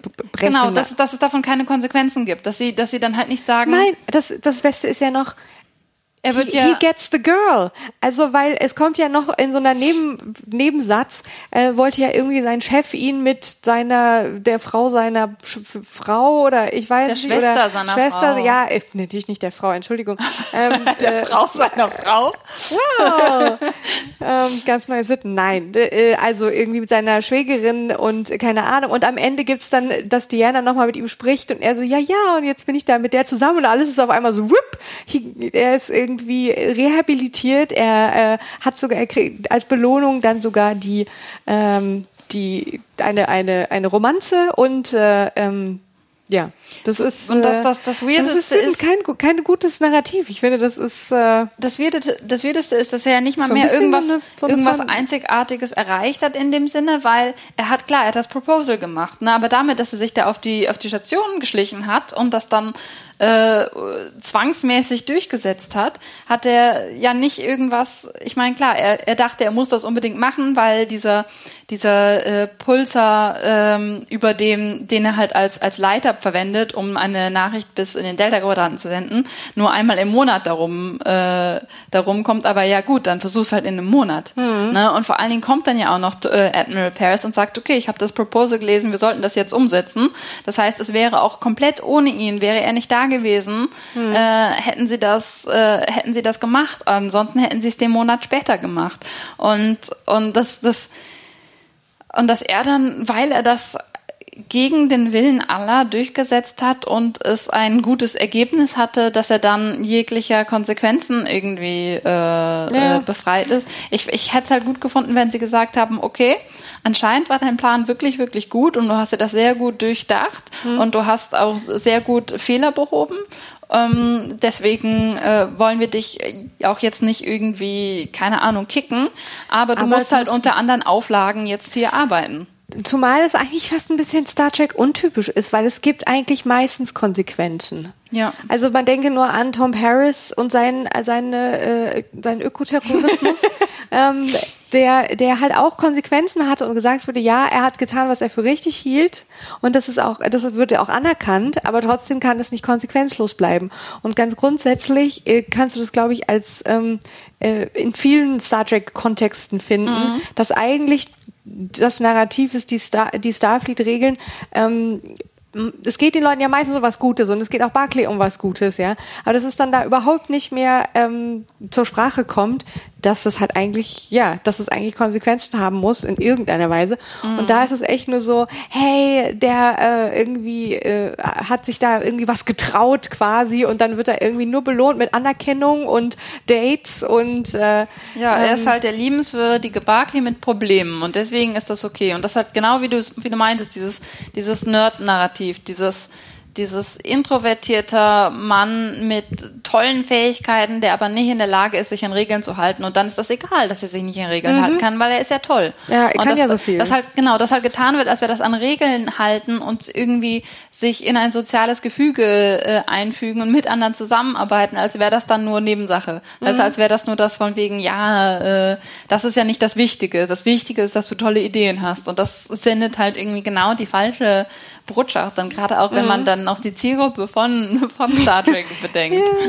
Aber naja. Auf der anderen Seite weiß ich auch nicht, ob sich so viele mit Reginald ähm, äh, ich denke, da gibt es schon. Ich also ich meine, ich meine, er ist nie eine, eine völlige Identifikationsfigur wie andere Charaktere, ja. aber ich glaube, er ist halt schon, er, er, er schlägt halt in eine ähnliche Kerbe wie zum Beispiel Data oder ähm, oder Tuvok halt, die die schwer äh, ähm, für, für die halt Identifikationsfiguren sind für Leute, denen es schwerfällt, Identifikationsfiguren zu finden. Auch mhm. Seven und so. Ja, Na, halt, ja. halt, äh, ja, Seven es, so. ist, es ist die, die, es ist eine Identifikationsfigur für Leute, die sich schwer damit tun, irgendwie Beziehungen aufzubauen und äh, und äh, Freundschaften zu schließen und, hm. äh, ja, ja, und, ja, und Wunschträume stimmt. haben, die sie sich nicht erfüllen können. Hm. Das, also ich denke, insofern ist er halt schon Identifikationsfigur für einige, vor allen Dingen auch, weil er so, weil er, weil er diese fantastischen Anxieties hat alle und so, ne? Ja. Und, und, und, und Ticks und so. Halt diese ganzen, diese ganzen äh, Sachen, die man normalerweise bei Figuren einfach rausstreicht. Oder wenn man sie bei Figuren einbaut, dann ist es halt eine reine Witzfigur. Und genau das macht Barkley ja nicht, weil Barkley kann ja trotzdem noch was leisten. Mhm. Und das ist eigentlich total schön. Aber es wäre halt schön, wenn man dann irgendwie verantwortungsvoller mit ihnen umgeht und auch wirklich versucht, äh, äh, ihn zu unterstützen, auch in seinem Mental Health, dass man halt sagt, ja. oh, du, du hast dich da in was reingesteigert und das, das ist nicht gut, deswegen äh, setzen wir dich jetzt ein bisschen anders ein und achten ein bisschen mehr darauf, ohne dich halt damit zu erdrücken. Ne? Das, mhm. das wäre halt schön gewesen, wenn sie irgendwie gezeigt hätten, oh, wir haben verstanden, dass das ein Problem ist und versuchen damit umzugehen auf eine Art und Weise, die dich dann nicht direkt aus Starfleet ausschließt. Ja. Ne? Aber es gab nur entweder Barclay geh nach Hause, Bad Barclay, nein, aus oder oh, du hattest ja recht, alles Barclay. ist toll. Ja, ja, und das ist halt vor, vor allen Dingen, weil dann halt genau in seine Fantasie gespielt wird, weil er will ja der Held sein. Ja, absolut, und absolut. Das, das ja. ist schade. Ja. So, ähm, ich weiß nicht, ob es noch was gibt, was wir ganz dringend noch erwähnen müssen. Ähm, ich habe das Gefühl, wir haben die sechste Staffel jetzt schon so relativ gut abgedeckt. Ja, denke ihren ich auch. Höhen und Tiefen.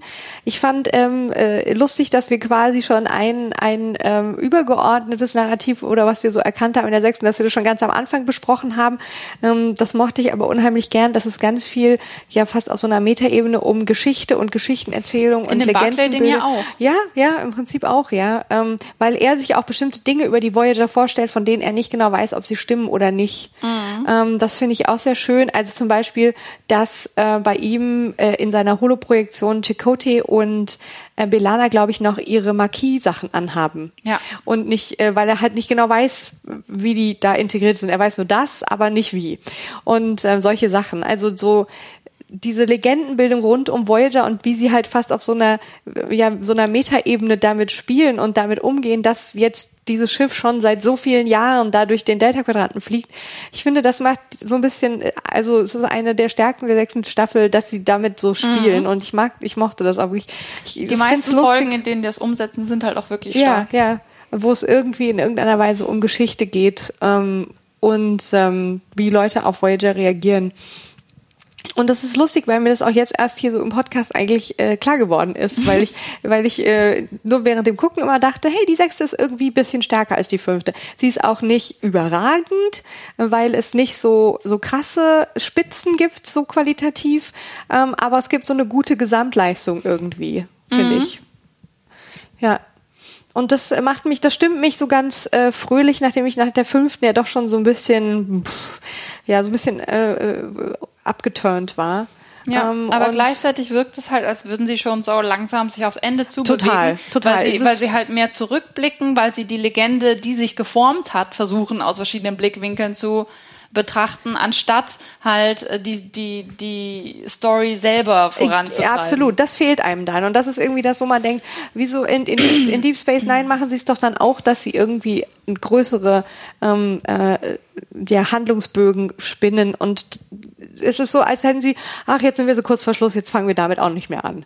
Äh, also, ich weiß nicht, aber, oder dass man halt das Gefühl hat, sie sind jetzt schon, sie lehnen sich schon so ein bisschen zurück und gucken auf das, was sie so erreicht haben, sowohl auf der Metaebene als auch in der Serie selbst und, ähm, und bereiten sich so ein bisschen auf den Schluss vor. So, sie sind so ein bisschen in die Jahre gekommen. Ähm, aber es macht trotzdem auch Spaß, also Ja. finde ich. Ja, ich Ja. glaube, das Dann ist fragt doch man sich halt, gutes wie viel mehr Introspection. Ja, genau. in Das der- ist jetzt wirklich das, was Staffel kann kommt. jetzt noch kommen. Ich bin sehr gespannt, weil ich wirklich von der siebten Staffel ganz wenig weiß. Ich weiß, es kommt noch mal was mit der Borg Queen ähm, und ich kenne den Schluss noch nicht und ich bin sehr gespannt. Und wie ich den Schluss finde, das erfährt, erfahrt ihr dann in der nächsten äh, Folge und überhaupt, wie wir, ja, wie wir das Ganze zu Ende bringen. Die, die Iris guckt mich schon ganz weise äh, lächelnd an, weil sie den Schluss natürlich schon kennt und noch erinnert. Und ähm, wahrscheinlich äh, ja, wird das sehr interessant, wenn wir dann unsere ihre Erinnerung daran und äh, meine neue Reaktion dann vergleichen. Ja. Das war's. Das war's für heute. Für die sechste Staffel. Das war's wie jetzt, aber noch nicht äh, für den Voyager Rewatch Podcast. Genau. Also, ich hoffe, es hat Spaß gemacht. Macht's gut. Tschüss. Tschüss.